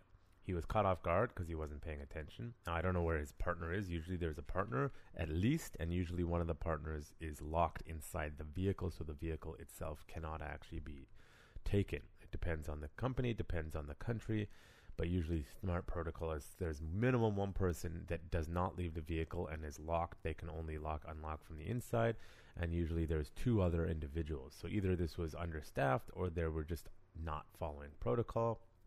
But he did catch him, and the guy still got away because probably lack of use of force. Now that is in, um, in New York, so I don't know what their requirements are there, but I am sure they have a little bit more leeway in what they can and cannot do there but it still failed. So here I've pulled up another one, something called a guy named Clint, Gator 987 Palm Beaches Classic Rock. There we go. More footage has been released from the failed armor card ro- robbery. That was May 6th, 2021. These are American, so this stuff's still happening. Remember, the two guards in the cash and transit vehicle that survived the attempted robbery thanks to some incredible driving and bulletproof windows? Oh, they're actually talking about the South African one. Yeah, what do you know? Uh, well, new footage has been released showing the new perspective of the failed heist. In the video, we now see the view of the brave driver as he zigzags down the highway. Oh, I guess there must have been some previous video. Um, but so this one will have a link to a better video than the other one. I'll put up both links because this has inside and outside camera views. I have not actually seen this one, but it's pretty pretty cool. You get more footage to see that. So that was South Africa, not in America. Uh, and then I'm just going to read this is called listverse.com. I don't know what this website is, but how accurate these are, we will see. But it says 10 brazen armored car heists that remain unsolved. 10. The Rochester Armored Motor Services America heist. On June 26, 1990, two guards were transporting money to a Federal Reserve branch in Buffalo, New York. Outside Rochester, they stopped for a sandwich. An unidentified woman guard went into the store, and when she did, a man with a shotgun apparently stuck the barrel of the gun into the slot of the door, and the guard, by the name of Albert Rayner, let the man into the cab, so failure to follow policy. He should not be doing that. Once the female guard came back to the truck, she too was held at gunpoint. So basically, it's a failure of decision making, failure to follow policy hey, they stick that uh, barrel through, you could actually grab it if you had to, although I know it's going to be loud as fuck when it goes off and you're inside a enclosed container. So there's that. Uh, I don't want to read through all these all. Number nine, the Rutland Berkshire Armored Car Service Depot theft. Uh, 6 a.m., January 31st, 2021. Number eight, Lynnwood Loomis robbery. In the late mornings, February 19, 1991. Uh, 48 year old Peter Berg and 33 year old Jeffrey Peace were making a delivery to a large grocery store. They were obviously not paying attention. Number 7, the Plymouth mail truck robbery, August 1962. On August 14th, 1962, something like 1.15 million taken. Number six, Brentwood Purolator robbery. St. Patrick's Day, 1982. Two men, one black and one white, said they were FBI agents with a tip that a robbery was going to happen once they got close. You know, um, FBI, CIA, uh, RCMP, any policing. How many times as a civilian do you, ever actually see what the official IDs look like? Because someone flashes an FBI badge, you just believe them.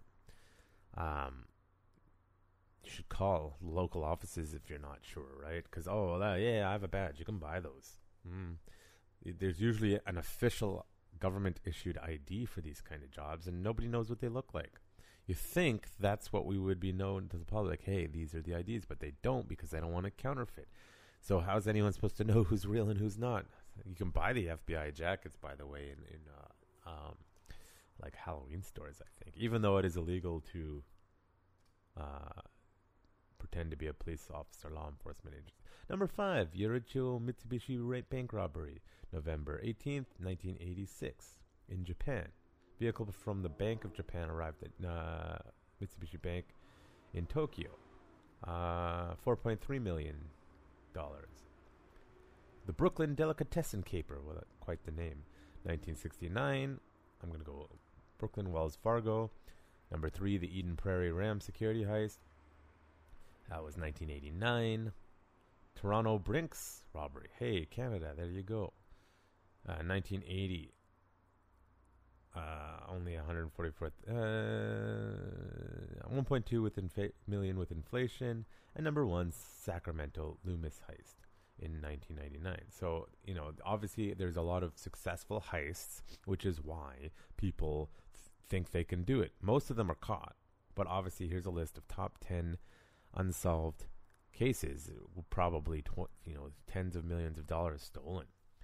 The only reason that should happen is because lack of training and not paying attention, or fatigue is another reason, right? So here we have a situation where we have a job that minimal training is required, firearms are involved, and millions of dollars.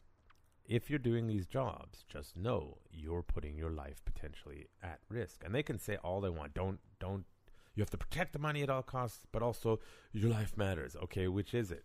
Most of these people don't have the training to sufficiently defend themselves. And I should note, I don't know what they get paid in America. They don't get paid that well in Canada. It's okay, but as minimum wage increasingly goes up, their pay does not.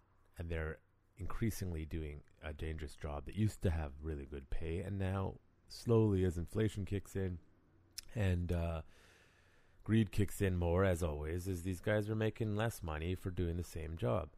Uh, you should understand that about getting into any kind of security. You are putting your life on the line, period, because you are a uniform. Uniform makes you target, right? That's why there's a whole argument about concealed carry, not open carry, for self defense in America where it is legally allowed, because that means you're not a target. They walk past you, you pull out your firearm, and you can easily save the day if you have the training, of course. That's the consistent part, right? So you are, of course, needing to have training. So if you're a government agency, a government in general, you're security company, and you do not emphasize the need for training as mandatory nature, consistent training, you clearly are sending the message you don't give a flying fuck about these people. But you do if your money gets stolen, right?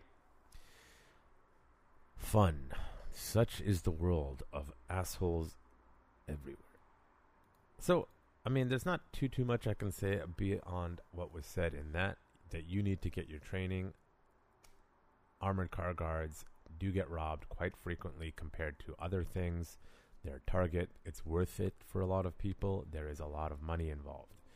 So if your company does not uh, give you the training, you need to go get it, both in firearms retention, firearms use, de escalation tactics, and of course, hand to hand combat in the event you need to restrain a person. So, consider that. Now, this next one is my story, so I don't actually need to pull up too much to talk about it because I can remember it like it was yesterday. But first, here is the story Tales from the Job Avoiding an International Incident. It should be no surprise to anyone who reads this blog or listens to the UTKM podcast that I spent some time in the IDF. For me, it was not a positive experience, but I learned a lot about myself and picked up a few skills along the way. Though most of my experience was uneventful, there was a particular event that stuck in my mind. An event which, due to my actions, I like to think, managed to narrowly avoid turning into an unwanted international incident. If you are not aware, Israel is constantly under the microscope, either due to anti Semitism, anti Zionism, self hating Jews, or just in general scapegoating. People still don't like Jews or the nation of Israel. This should be obvious by the amount of, quote, human rights violations, quote, voted on against Israel at the UN compared to countries like, oh, I don't know, North Korea, China, Turkey, Iran, etc. You know, countries that have committed or are currently committing genocide and seem to like or stirring up violence and terrorism everywhere. But you know, Israel is, of course, the worst offender according to the oh so wise and moral international bodies. While I was there, though I witnessed or was told about goings on that as a Canadian I wasn't exactly thrilled about, but those were few and far between, and nothing that I would consider a serious violation. In fact, compared to the actions of other Western armies like the US or England, Israel is often the best kid in class. This means, however, that any little thing that those who hate can find they will use to spin a negative view against Israel. My favorite was the one that said IDF soldiers are racist because there was no recorded rapes of Palestinians. Assessments like this are hard to find online still, as most of the links were quietly taken down. I know, right? Such an immoral army because the soldiers don't rape. Anyway, you get my point. The fact is, Israeli soldiers need to be very careful because any bad decision they make may become international news or get them killed. Add on to that the stress, the burden of no sleep, and the insane management skills of the Israelis, and it makes for a fun time indeed. So, without further ado, I would like to share one of my favorite stories in which I am fairly certain I avoided an international incident. It was around Nakba Day, or the Great Catastrophe, as the Palestinians put it. You can think what you want, but it's a day every year where Palestinians gather to protest, usually peacefully for the most part, against the Jewish villages or IDF bases near to their town or village. In this story, I was stationed on a mountaintop next to a Jewish settlement next to Nablus, one of the three major Palestinian cities. The city itself was basically a no go zone, and we never much ventured into it both for safety and jurisdictional reasons. Our main concern was the three or four smaller Arab villages surrounding us. Usually there were more of an annoyance, with kids and teens coming out to harass us on the weekly. It wasn't risky for them since we usually just told them to go away, as up until this point we didn't have much in the way of riot or crowd control gear, despite the fact most of what we did was police work or crowd control. Go figure. But on this day, as expected, things would be a bit more interesting. I was on the quick response team, which constituted myself and four or five other soldiers, my sergeant, and a newer second lieutenant. None of us had seen any major wars or serious combat action. We were called out as a group mob of a hundred plus was quickly encroaching on our position. It happened to be a weekend, which at this time meant fewer soldiers on base than normal, and any form of backup or assistance would probably be five or ten minutes away. All we had was ourselves, our vests, and our tavors. At first, we figured this would be like any other day. We yell at them to go away, they come to a certain point, they stop, they scream at us. Sometimes these protests, usually not this big, included foreign individuals who seem European also screaming at us. Who knows why, misguided souls perhaps. In this particular case, the mob was expressing a particular type of hate and anger, as they were not armed with just words, but slings as well. Have you ever heard of the story of David versus Goliath? Slings, with rocks and some training, can in fact kill. There is often a belief that because IDF soldiers have guns and Palestinians have rocks, it's not a fair fight. except in my experience, IDF soldiers outside of war or live fire incident are usually very, very, very reluctant to shoot at anyone, though it does happen. This comparison, while true, ignores the fact that both the gun and the rock can be deadly. In fact, if I recall correctly, a few weeks earlier, a soldier had been hit in the face with a rock from a sling and was still in intensive care as a result. A deadly tool is a deadly tool, whether it's rock or a gun. And believe me, when rocks start flying past us at speeds that would have been enough to put us in the hospital or worse, the fear was at a significantly higher level as compared to our normal, silly cat and mouse games. I was certainly scared, as we only had our guns and were greatly outnumbered. I imagine it was the same for all of us, including our commanders. At this point, we were standing in a line across the hillside, probably ten meters apart from each other to form a loose line. The radio was abuzz in Hebrew, much of which I still found difficult to understand. Our lieutenant, who was out of sight, had told our sergeant to fire in the air as per standard policy. Shooting the air was an indication that we were serious and to back off.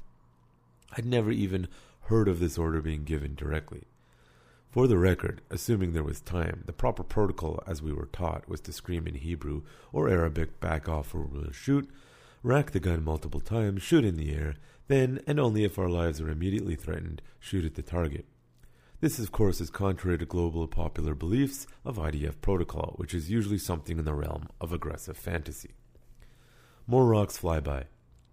As we couldn't hear the command properly, I asked my commander what he said.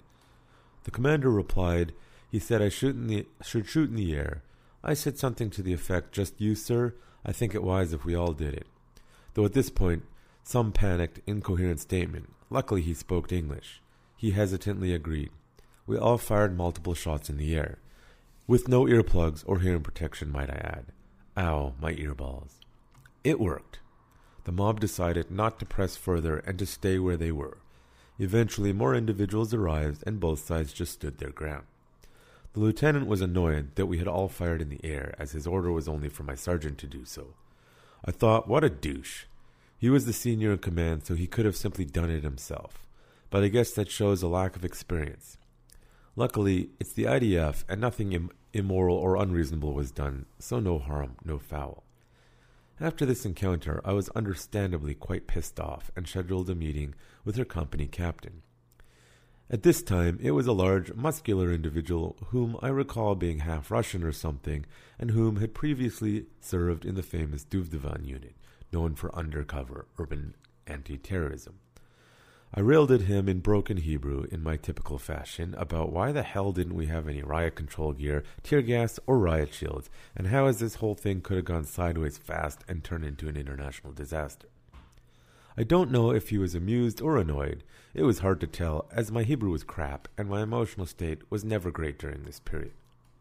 I like to think it was because of me that things changed, as I would be shocked if anyone else complained but eventually we got some basic riot control gear, in the form of various tear gas grenades and rubber bullets to disperse crowds.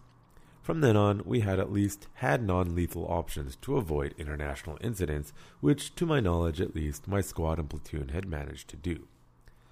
Quite shocking, I know. One of the best armies in the world without proper riot control gear. I don't entirely know why that was an issue at all, but I am glad we got it because for the next few months, though this was a relatively peaceful region, it turned out to be one of the areas most frequently experiencing active engagements compared to the rest of the IDF. I felt it at least with constant sleep deprivation. The most notable event in the area during this period was the murder of the Fogel family in the Itamar attack, which occurred while I was at Mitkan Adam, Israel's counterterrorism warfare school, learning to be a sniper. But it certainly was representative of the increasing tensions at the time. Though I certainly didn't do this story justice, it shows that no matter how much you train or how much your training you have, not everyone is able to react quickly and intelligently under duress to avoid a worse situation. For most, there is no substitute for experience. For me, for some reason, under extreme duress is when I excel. Unfortunately, it is in normal, day to day interpersonal skills that I struggle. Come on, zombie apocalypse. So I seriously ask you do you know how well you would perform in potentially violent confrontations? Unfortunately, the only way to know is experiencing it, and in my case, this may be far from learning to walk in peace. Written by Jonathan Fader. If you would like to submit a story about your experience in security, law enforcement, or the military in rel- relation to self defense, violence, or de escalation, what you learned and how you handled it, please make submissions to info at urbantacticscanada.com. Minimum 500 words. Published submissions will be rewarded with three months free access to UTKMU. For training online, visit utkmu.com. If you're in the Metro Vancouver area, come learn with us in person. Sign up at www.urbantacticskm.com. So, I like to think I avoided an international incident with my ability to think under pressure. I was probably the older person there at that time. Um, and it gives you a little bit of insight into the whole Israel situation. Yes, there are soldiers that are shitbags. I saw some, not many, but some. Most Israeli soldiers don't really want to be there, they have to be there and some that do usually saw their friend getting blown up when they were young and they have PTSD related to it and hatred. So you need to have that in context. But from what I can saw, saw for the most part, people didn't really want to be there. Nobody was eager to shoot anyone. Uh, it was not well. I, again, not nobody. Ninety nine percent of people were not eager. We didn't want to. In this case, we had to discharge our firearms, and it was warranted because it was getting very dicey. It's the only time in the military I felt fear as far as a situation that we were involved in because uh, despite the fact we were constantly dealing with a silly cat and mouse game, um, every Saturday the Palestinian kids would come out. We'd get called just to go watch. We watch. They do their thing. As they get closer and closer, we're like, okay, now we need to go a little closer most of the time we never discharged our firearms because it wasn't warranted. Uh, usually, uh, we would just stand there and they would go away. They'd yell, they'd scream, they'd shout. I guess they have no other form of entertainment. We would just stand there. Um, after this hint is incident, however, which clearly showed we needed riot control gear. Now, if you go into the actual article, you can see the image on the left is me with a Tavor TAR 21 uh, that's the one you can't see, and then an M16 uh, or variant with an attachment that allows us to shoot these bouncy gas grenades. So we got those later on. Uh, later, we also got uh, hand thrown gas grenades, uh, stun grenades, which are basically useless in the field. Just saying. Uh, and beanbag and rubber bullets if we needed them. Um, which only uh, ended up getting used once in a while when there was sufficient enough numbers and we were concerned that it was getting too close. But here's the thing with those good luck aiming. They are not exactly aerodynamic, and you try your best to hit them in a safe spot. It's not always possible. So when you are judging riot control people, while there is certainly the mob mentality, fear, and group us versus them kicking in, the, a lot of the tools used for um, riot control are not exactly precision and are prone to not hitting the target, which is why every once in a while you hear stories about someone getting hit in the head and hospitalized with a beanbag bullet, or uh, it's not really a bullet, beanbag projectile or rubber uh, projectile because they can't aim reasonably. They're not aerodynamic. Yes, I am sure there are cases where people are aiming right for their face don't do that. They're not meant for that. They're meant for the body or below. But beyond a certain range, it's very difficult to actually accurately shoot. Um, now, back to the actual incident is that um, it was do or die, literally. If we didn't do anything, they were going to rush us. And they had slings. Now, a common argument, which is both correct and incorrect that is made to defend Palestinians is oh they just have rocks. You guys have guns. Again, in a day-to-day situation, unless there's a knife or a gun present of the assailant or individual, everyone is exceptionally reluctant. Like I mean really reluctant to actually shoot someone. Despite what you may have heard, despite what you think, the IDF is very reluctant to use lethal force. They don't want to on a day to day basis. Outside of established combat zones, I mean, like we're shooting at each other. Outside of the, f- if someone has a knife or a gun pulled on a soldier, you're gonna get shot. Sorry, that's self defense. End of story. Period. So fuck you if you think otherwise, and I mean that with all malice. If someone pulls a gun and a knife on a uniformed soldier, it's with an intent to kill. They're gonna get shot. But other than that, again, there was what I saw extreme resistance to actually use lethal force. So this time, there was a hundred or so, or more, maybe even two, three hundred.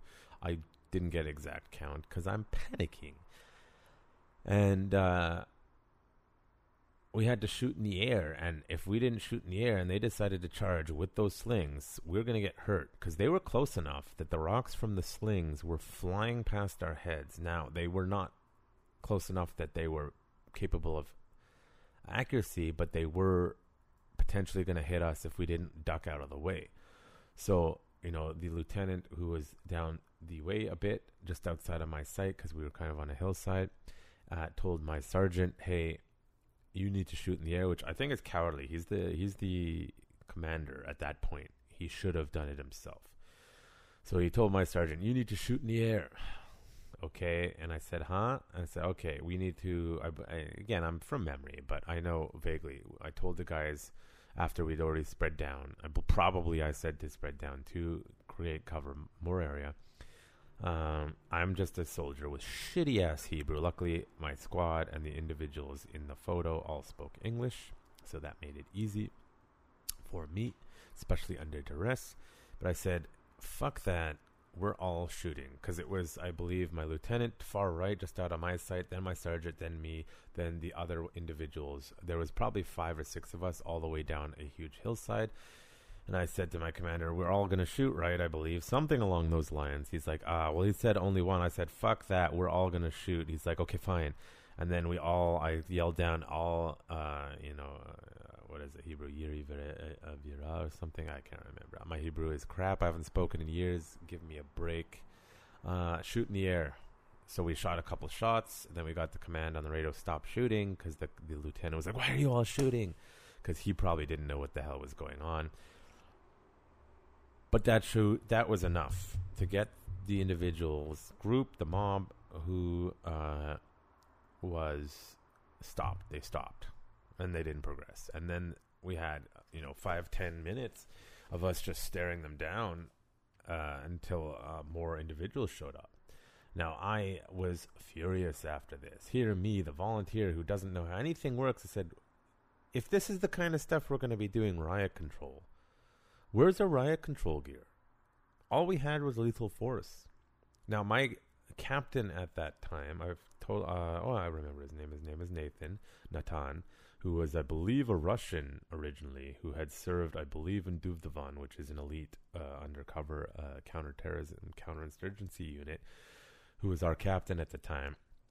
He said, you know, you're right, I think, something along those lines. And you could see, and I, I don't know whether other people uh, complained too, but, you know, within a week, we had all of a sudden the rubber bullets, the gas tear gas and other tools that are non-lethal because again nobody we don't want to be shooting people if we don't have to again barring a lethal situation we're not interested in that so you can fuck off with your bullshit social media memes that are so misrepresentative misinformation nonsense about Israel and the IDF yes you get the occasional dickhead okay and just so you know the the IDF itself usually wants to slam those dickheads in jail and it's usually the politicians who play interference that get them out. But the reality is that IDF is very strict itself, um, that they don't tolerate abusive force, uh, and it's just generally not allowed.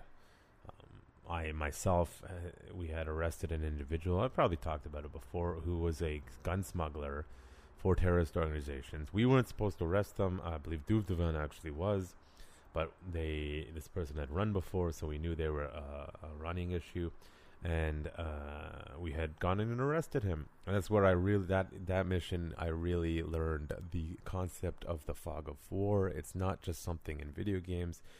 It is a real thing. No matter how much you study maps and show up, things go sideways. You end up in wrong places. We got the right guy though before you make any stupid ideas. Um, we had him in a, we got him in an armored vehicle. He ended up in our vehicle that I was in, and uh, everyone was tired because we'd been on call for like hours waiting for this mission to go on, and it was like three or four in the morning when we went. And uh, this idiot was started hitting him, and I, and the guy's already blindfolded and handcuffed. And just for you aware, it's so that they don't know what's going on and they're less likely to be violent. So one of the soldiers started hitting. I was furious, called bullshit on it. Now imagine this guy. This is where I feel for the guy. The he probably doesn't speak. Uh, oh, he may speak English because a lot of the Arabs, Palestinians spoke English, not Hebrew and Arabic. Now the soldier in question speaks English. I was screaming at him in English because it's easier for me when I'm tired. He was screaming at me in Hebrew. Our commanders who were in the front seats were curious as to what was going on and I told them what was happening, and they were furious at the guy. They're like, "What the fuck are you doing? Get in the fucking front, right?" And then I went to the captain at the time, and I had him kicked out of combat. So, just so you're aware, it's not tolerated. And uh, he was kicked out for a long time. He might have come back later because someone higher up who was religious and, and in, kind of an asshole might have let him back in because they needed more soldiers. But uh, a lot of the commanders no longer wanted to work with that soldier because he's an ass and he was well documented as being a very problematic soldier. So they do exist. You'll find them in every army, but my experience was it was dealt with swiftly and they were removed from service. They should have been kicked out of the army, but again, one of Israel's problems is actually lack of manpower, and a lot of the times they're desperate because they're running around doing a lot of stuff that they really don't want to be doing, despite what some of you may think, but they don't have a choice. I don't want to get into politics too much with that, but I'm more talking about my personal experience. I actually ended up with more general riot control or mob experience than I did soldiering. It was a lot of police work right? And we mostly, most of the time, managed to keep things peaceful. Occasionally, rocks. Now, I just wanted to talk about the famous 2011 Vancouver Stanley Cup riots, um, which were in the city where I'm more or less around Vancouver itself. I don't live in, but I'm in around Vancouver. Look them up. I remember showing if I was in the military at this time, I missed the Olympics. Shucks, uh, which was 2010. But in 2011, I was in Israel in the army, and I showed pictures of the burning cars and my friends in Israel said, um, "What Palestinian city is this?" And I said, "This is in Canada." And they're like, "What the fuck?" And I'm like, "You never guess what they're rioting about." I said, "What?" I said, "Hockey." And they were like, "What the fuck is wrong with the Canadians?" They could not understand. You're rioting and burning things down for a sport right? They just assumed it's some city that's rioting in, in, in one of the various Palestinian Authority jurisdictions or Jerusalem or something. It's like, no, it's Vancouver. Now, I remember, though, reading about how angry the public in Vancouver was about not doing anything. Now, good news, the crowd wasn't that bad as destructive. That crowd was 100,000 people plus. Could have easily just burned the whole downtown core down if they'd really wanted to and it showed an example of mob mentality. There were a lot of very good people who got swept up in the motions of the mob and ended up losing all sorts of jobs. People lost uh, stuff for university, opportunities, and most people ended up getting caught. So nowadays, with technology, guess what? The crowd doesn't protect you. The last time Vancouver had rioted was in 1994, also related to the Stanley Cup hockey playoffs. But anyways, my point was is that the public who know nothing about use of force complained about the Vancouver police not doing enough to stop it. And what they did was they sat there and kind of corralled and kept it contained but didn't get engaged. They were right to do so, and anyone who said otherwise are complete morons because 100,000 people, I think, I don't know, 700 cops with no riot control gear. For some stupid reason, they didn't learn from 94 and they weren't ready for it believe me, if 100,000 people and 700 cops uh, meet and it goes sideways, people are getting killed. Plain and simple. Because 700 people, 100,000 people. You sit there, well, they have guns. Okay, they have guns, it's 100,000 people. What you need to understand is 100,000 people that rushes people, even with guns, Mm, and if they're doing it with sufficient commitment, yes, people will die, but those cops are quickly overwhelmed. Think of the Alamo if you're Texas. If there are sufficient enough numbers, it doesn't matter. If you have guns, they will overwhelm you.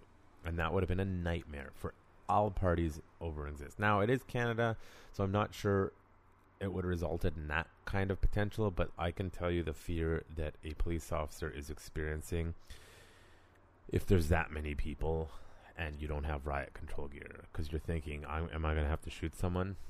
I don't want to shoot someone. And if you're thinking that, you're an asshole and shouldn't be a police officer. And you're thinking, I don't want to get overwhelmed. I want to go home to my family. I want to go home.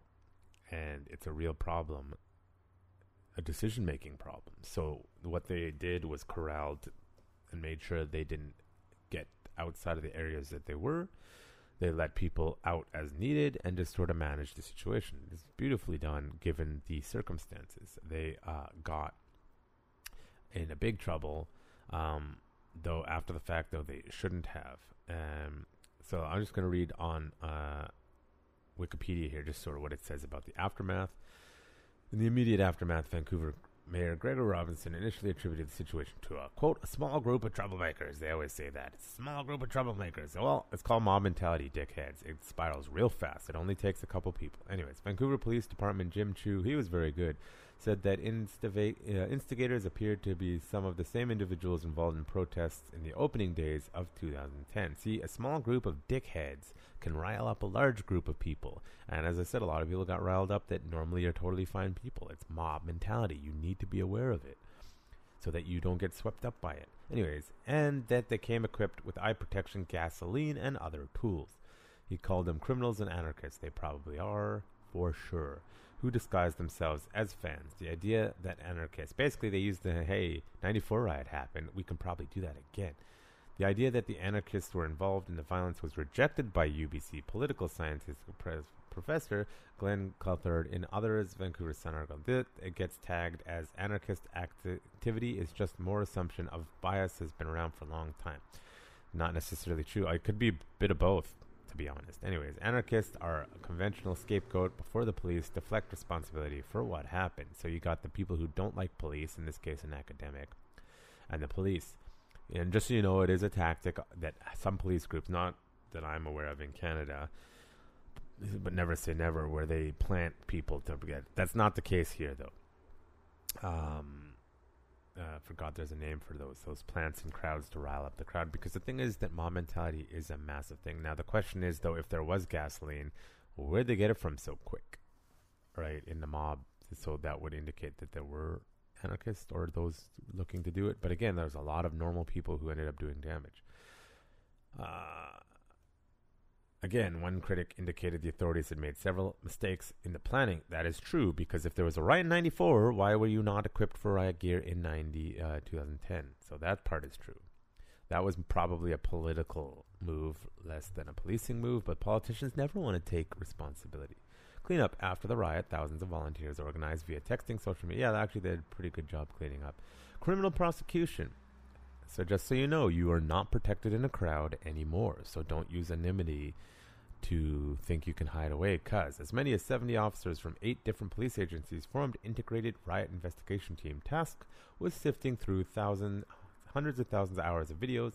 Several participants in riots turned themselves into police because their faces were on tv including the person responsible for setting the first car on fire. More than a hundred thousand million photos and 1200 to 1600 hours of video recording. Just so you know uh, this riot in particular led to technology that is now used globally where they can track you throughout the riot using all the data that they have. So, again, you are not protected through anonymity in a riot. That is why a lot of laws say no face coverings in public because that will protect you. Ironically, they were demanding we wear it for COVID, which was completely unnecessary. Won't get into that, but uh, well, not completely unnecessary, mostly unnecessary given what we know now, and they kind of knew then. But anyways, that's off topic. Hilarious that uh, it does create protection from those wishing to do harm, which you saw in Antifa riots all throughout the West Coast and through several other BLM related things. Yes, they're real. Yes, they're a terrorist organization. They're listed as a terrorist organization because there are a bunch of terrorists. Antifa actually are anarchists, so stop pretending they're not that. You're an asshole not having an honest conversation if you do not deny it. Of course, from that uh, riot, there was a famous photo of the couple kissing on the ground. I actually saw a follow up 10 years later. The, anyways, so riots are difficult to control, especially with limited people. I can speak, but they can be de escalated if you use appropriate situations. Now, I can say that shooting in the air would not have been appropriate for the Vancouver riots because of the buildings downtown. It would have been a very tricky situation. So I think they did a really good job considering they were probably thrown under the bus by the politicians who ultimately decide on the funding for the specific kind of events. Blame the politicians, not the police. It's usually the politicians' faults. Just saying. So I hope that gives you a little bit of insight into um, one of the more harrowing experiences I had in the IDF and also riots and mob mentality. They are terrifying. This is why I advise my students and myself don't stay if you think it's about to get violent and there are large groups. Uh, I personally avoid protests even if I uh, support them because I despise large groups uh, just personally and I know what can happen and I don't want to be there. Uh, so that's my personal thing. I do support peaceful protesting 100%. I don't feel comfortable in crowds like that because of my personal experiences. And if I don't have tools I'm uh, legally allowed to use, I don't want to be there. However, if you feel comfortable going to uh, legal, peaceful protests, by all means, despite what our governments keep saying, a bunch of authoritarian assholes to think that you should not be able to protest peacefully no matter the reason. There was cases in Canada though where peaceful protests were instigated by uh, police. Uh, the G8 summits, I know way back in the day, there was this history of that. It was looked into. The police were definitely in the wrong in that case. Uh, again, in the Vancouver riot, it was uh, politicians' fault. Sorry, fuck you. Stop blaming the police for everything. Uh, okay, so last one, I just thought I would throw it in here because it's a nice way to uh, close this up. Is from Ted. So one may walk in peace. So one may walk in peace. So one may walk in peace. The wise words of Imi Sde-Or highlighted in the UTKM student guide and white belt workbook. To me, it certainly has a compelling draw not only as a journey, but as a destination. I'm a lifelong learner who has exhausted many of the usual avenues in trying to keep balance in my life and f- to feel at ease. Over time, I noticed that all my endeavors to achieve this sense of stability lacked a universal application, resulting in the need to move on to the next thing. I was successful and restless at the same time, and I was starting to feel like the clock was running out on finding a means for me to balance all of life's ups and downs. After almost a year of poking around the UTKM website, I attended my first Krav session on March 19, 2019. Not quite sure what to expect or how I would respond. So, who the hell am I anyway? Well, basically, I'm a middle aged dad with two intrepid grommets, active kids who can't drive a dynamic wife, and I love to ski and kitesurf. Believe it or not, I'm on my 40th season of riding sticks in the snow, and my old man knees reveal themselves whenever we do side lunges during warm ups. I'm on my second, third career as a teamster in the film industry, and I keep my life simple by being active, hanging out with my wife and kids, and doing some of the skiing stuff in the backcountry mountains. This sounds easy, but I have a complication that throws the ideal state into flux. My soul seems to have a tendency to either drive or attack itself. This unsteady state has been the fire under my many of my successes, but also the root cause of many of my unnecessary life problems that I have brought to bear on myself and my family. I am relatively easygoing and hardworking, but I also have a deep seated temper. With all this over the map mix, it feels like my soul has either an itch that needs to be scratching or a scar that needs healing. Perhaps both. My upbringing was pretty solid, with lots of opportunity for success, so I'm not claiming a woe is me scenario. I have no idea how this internal state came about, but I do know that when I am not in training, scenario that involves a routine and pushing limits, I get restless, frustrated, and worst of all, angry. In my personal experience, the expression of rage are not about being mad at something, but more about losing control to gain control. It's fleeting, fragile, and ineffective, as the fallout tends to be greater than the gains. In the past, I controlled this uneasiness through competitive endurance sports, but the feeling of peace and stability started to decline when I could not complete the required 20 to 30 hours of training time per week. At age 41, all of my left ankle ligaments had to be surgically repaired, and I knew that I needed to move away from doing all the types of adventure sports, instead, seeking to embrace lifelong activities that challenge my body and mind. So, why Krav? As I mentioned before, I have engaged in many different activities to bring some ease to my ongoing restlessness, ranging from competitive cycling, skateboarding, playing bass, bass in bands, and completing an MBA at UBC. These endeavors certainly did add a positive element to my life, but they all missed one essential element a lifelong universal application. One thing, the event or opportunity was over. The skills and training that satisfied my soul's itch slash scar conundrum would fade away. Essentially, it took me almost a lifetime to realize that my relentless pursuit of new activities was never truly meeting my needs and that I needed a baseline skill that I could bring to any activity of my choice. If I'm the only caretaker responsible for keeping my life in balance, then I need a universal approach to help manage the ever changing elements of my life, including my emotional cycles, its benefits, and its responsibilities. The UTKM White Belt Handbook states that Krav Maga is not a martial arts, but rather a mentality and a self defense system that starts with critical thinking and situational awareness. Bingo. The philosophical match I was looking for, with the training scenarios that I enjoy. More importantly, the UTKM curriculum also emphasizes gradual skill building and deep appreciation of the basics. I love new things, and the soul itch I described earlier has a tendency to drive me too quickly, desiring progression versus mastery of skills that I have learned. This has always caused some interesting problems. For example, my ankle injury was due to the fact that I tried to land on a skateboard trick in my 40s that I couldn't even pull off in my 20s. Oops. With Krav, I learned to embrace a new learning approach that would test my resolve through simple physical movements in complex scenarios. I find that it is impossible to feel restless or uneasy if my body is positively fatigued and my mind has been challenged to act. After two years, one busted hand, and several sparring humiliations, it is it still a good match? Well, my ongoing restlessness feels more often in balance than not, and I love the fact that Krav is an ongoing mental and physical discovery, which is an adventure at its finest.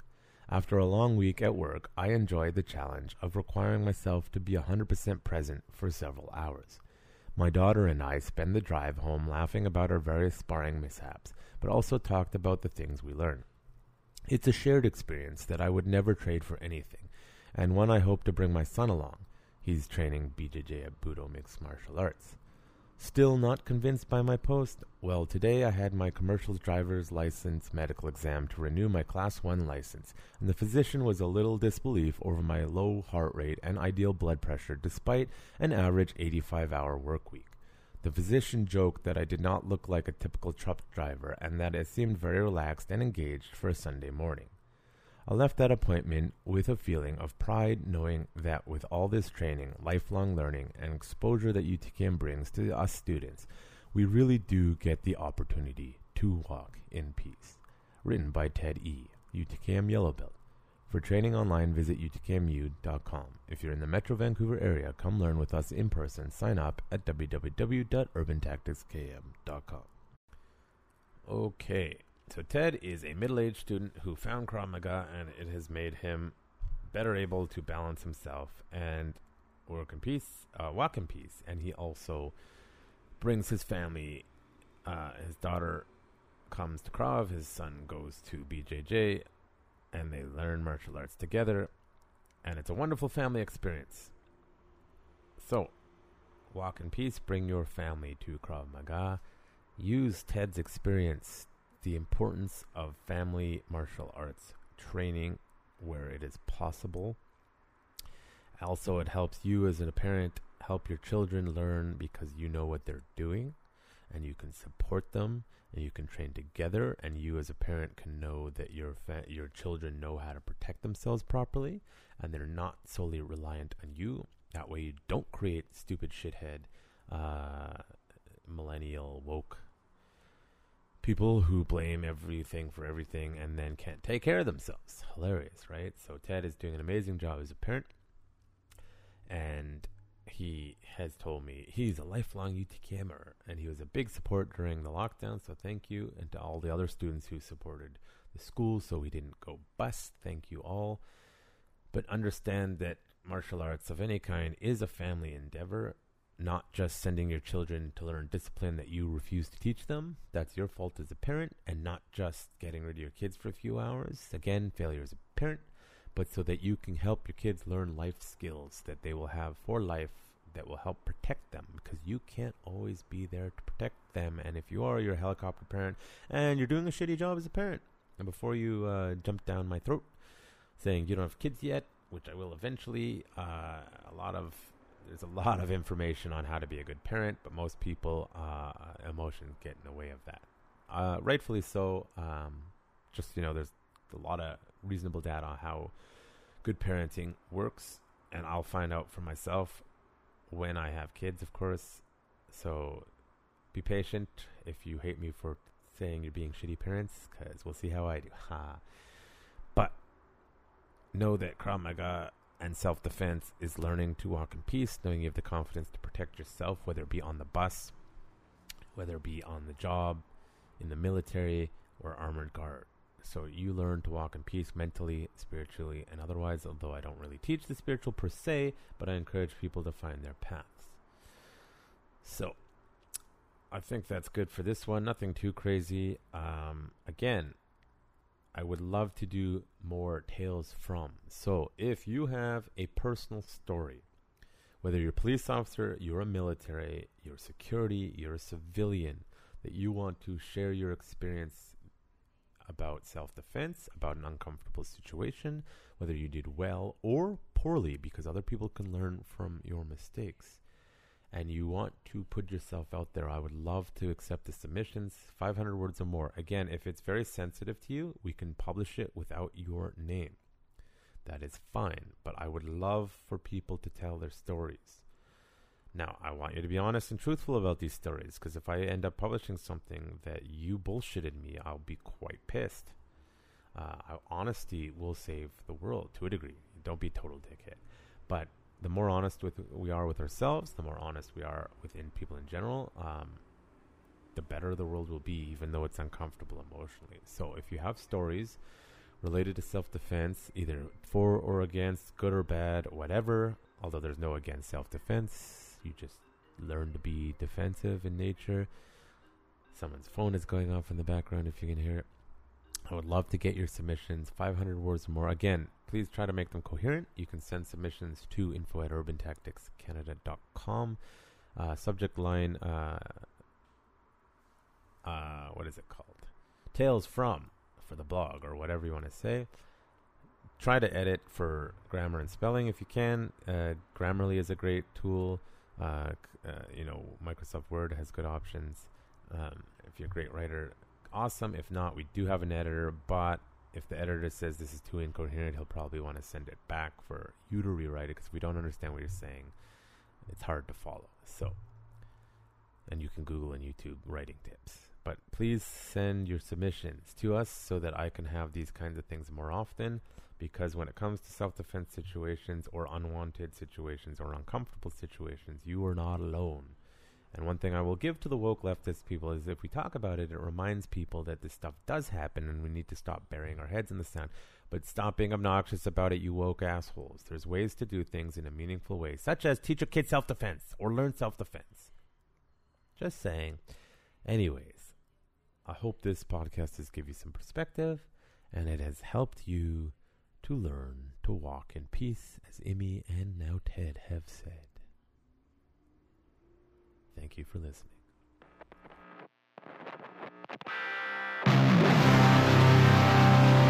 You're listening to The Warrior's Day. Warrior's Day. Brought to you by Urban Tactics Krav Maga. Turning lambs into lions.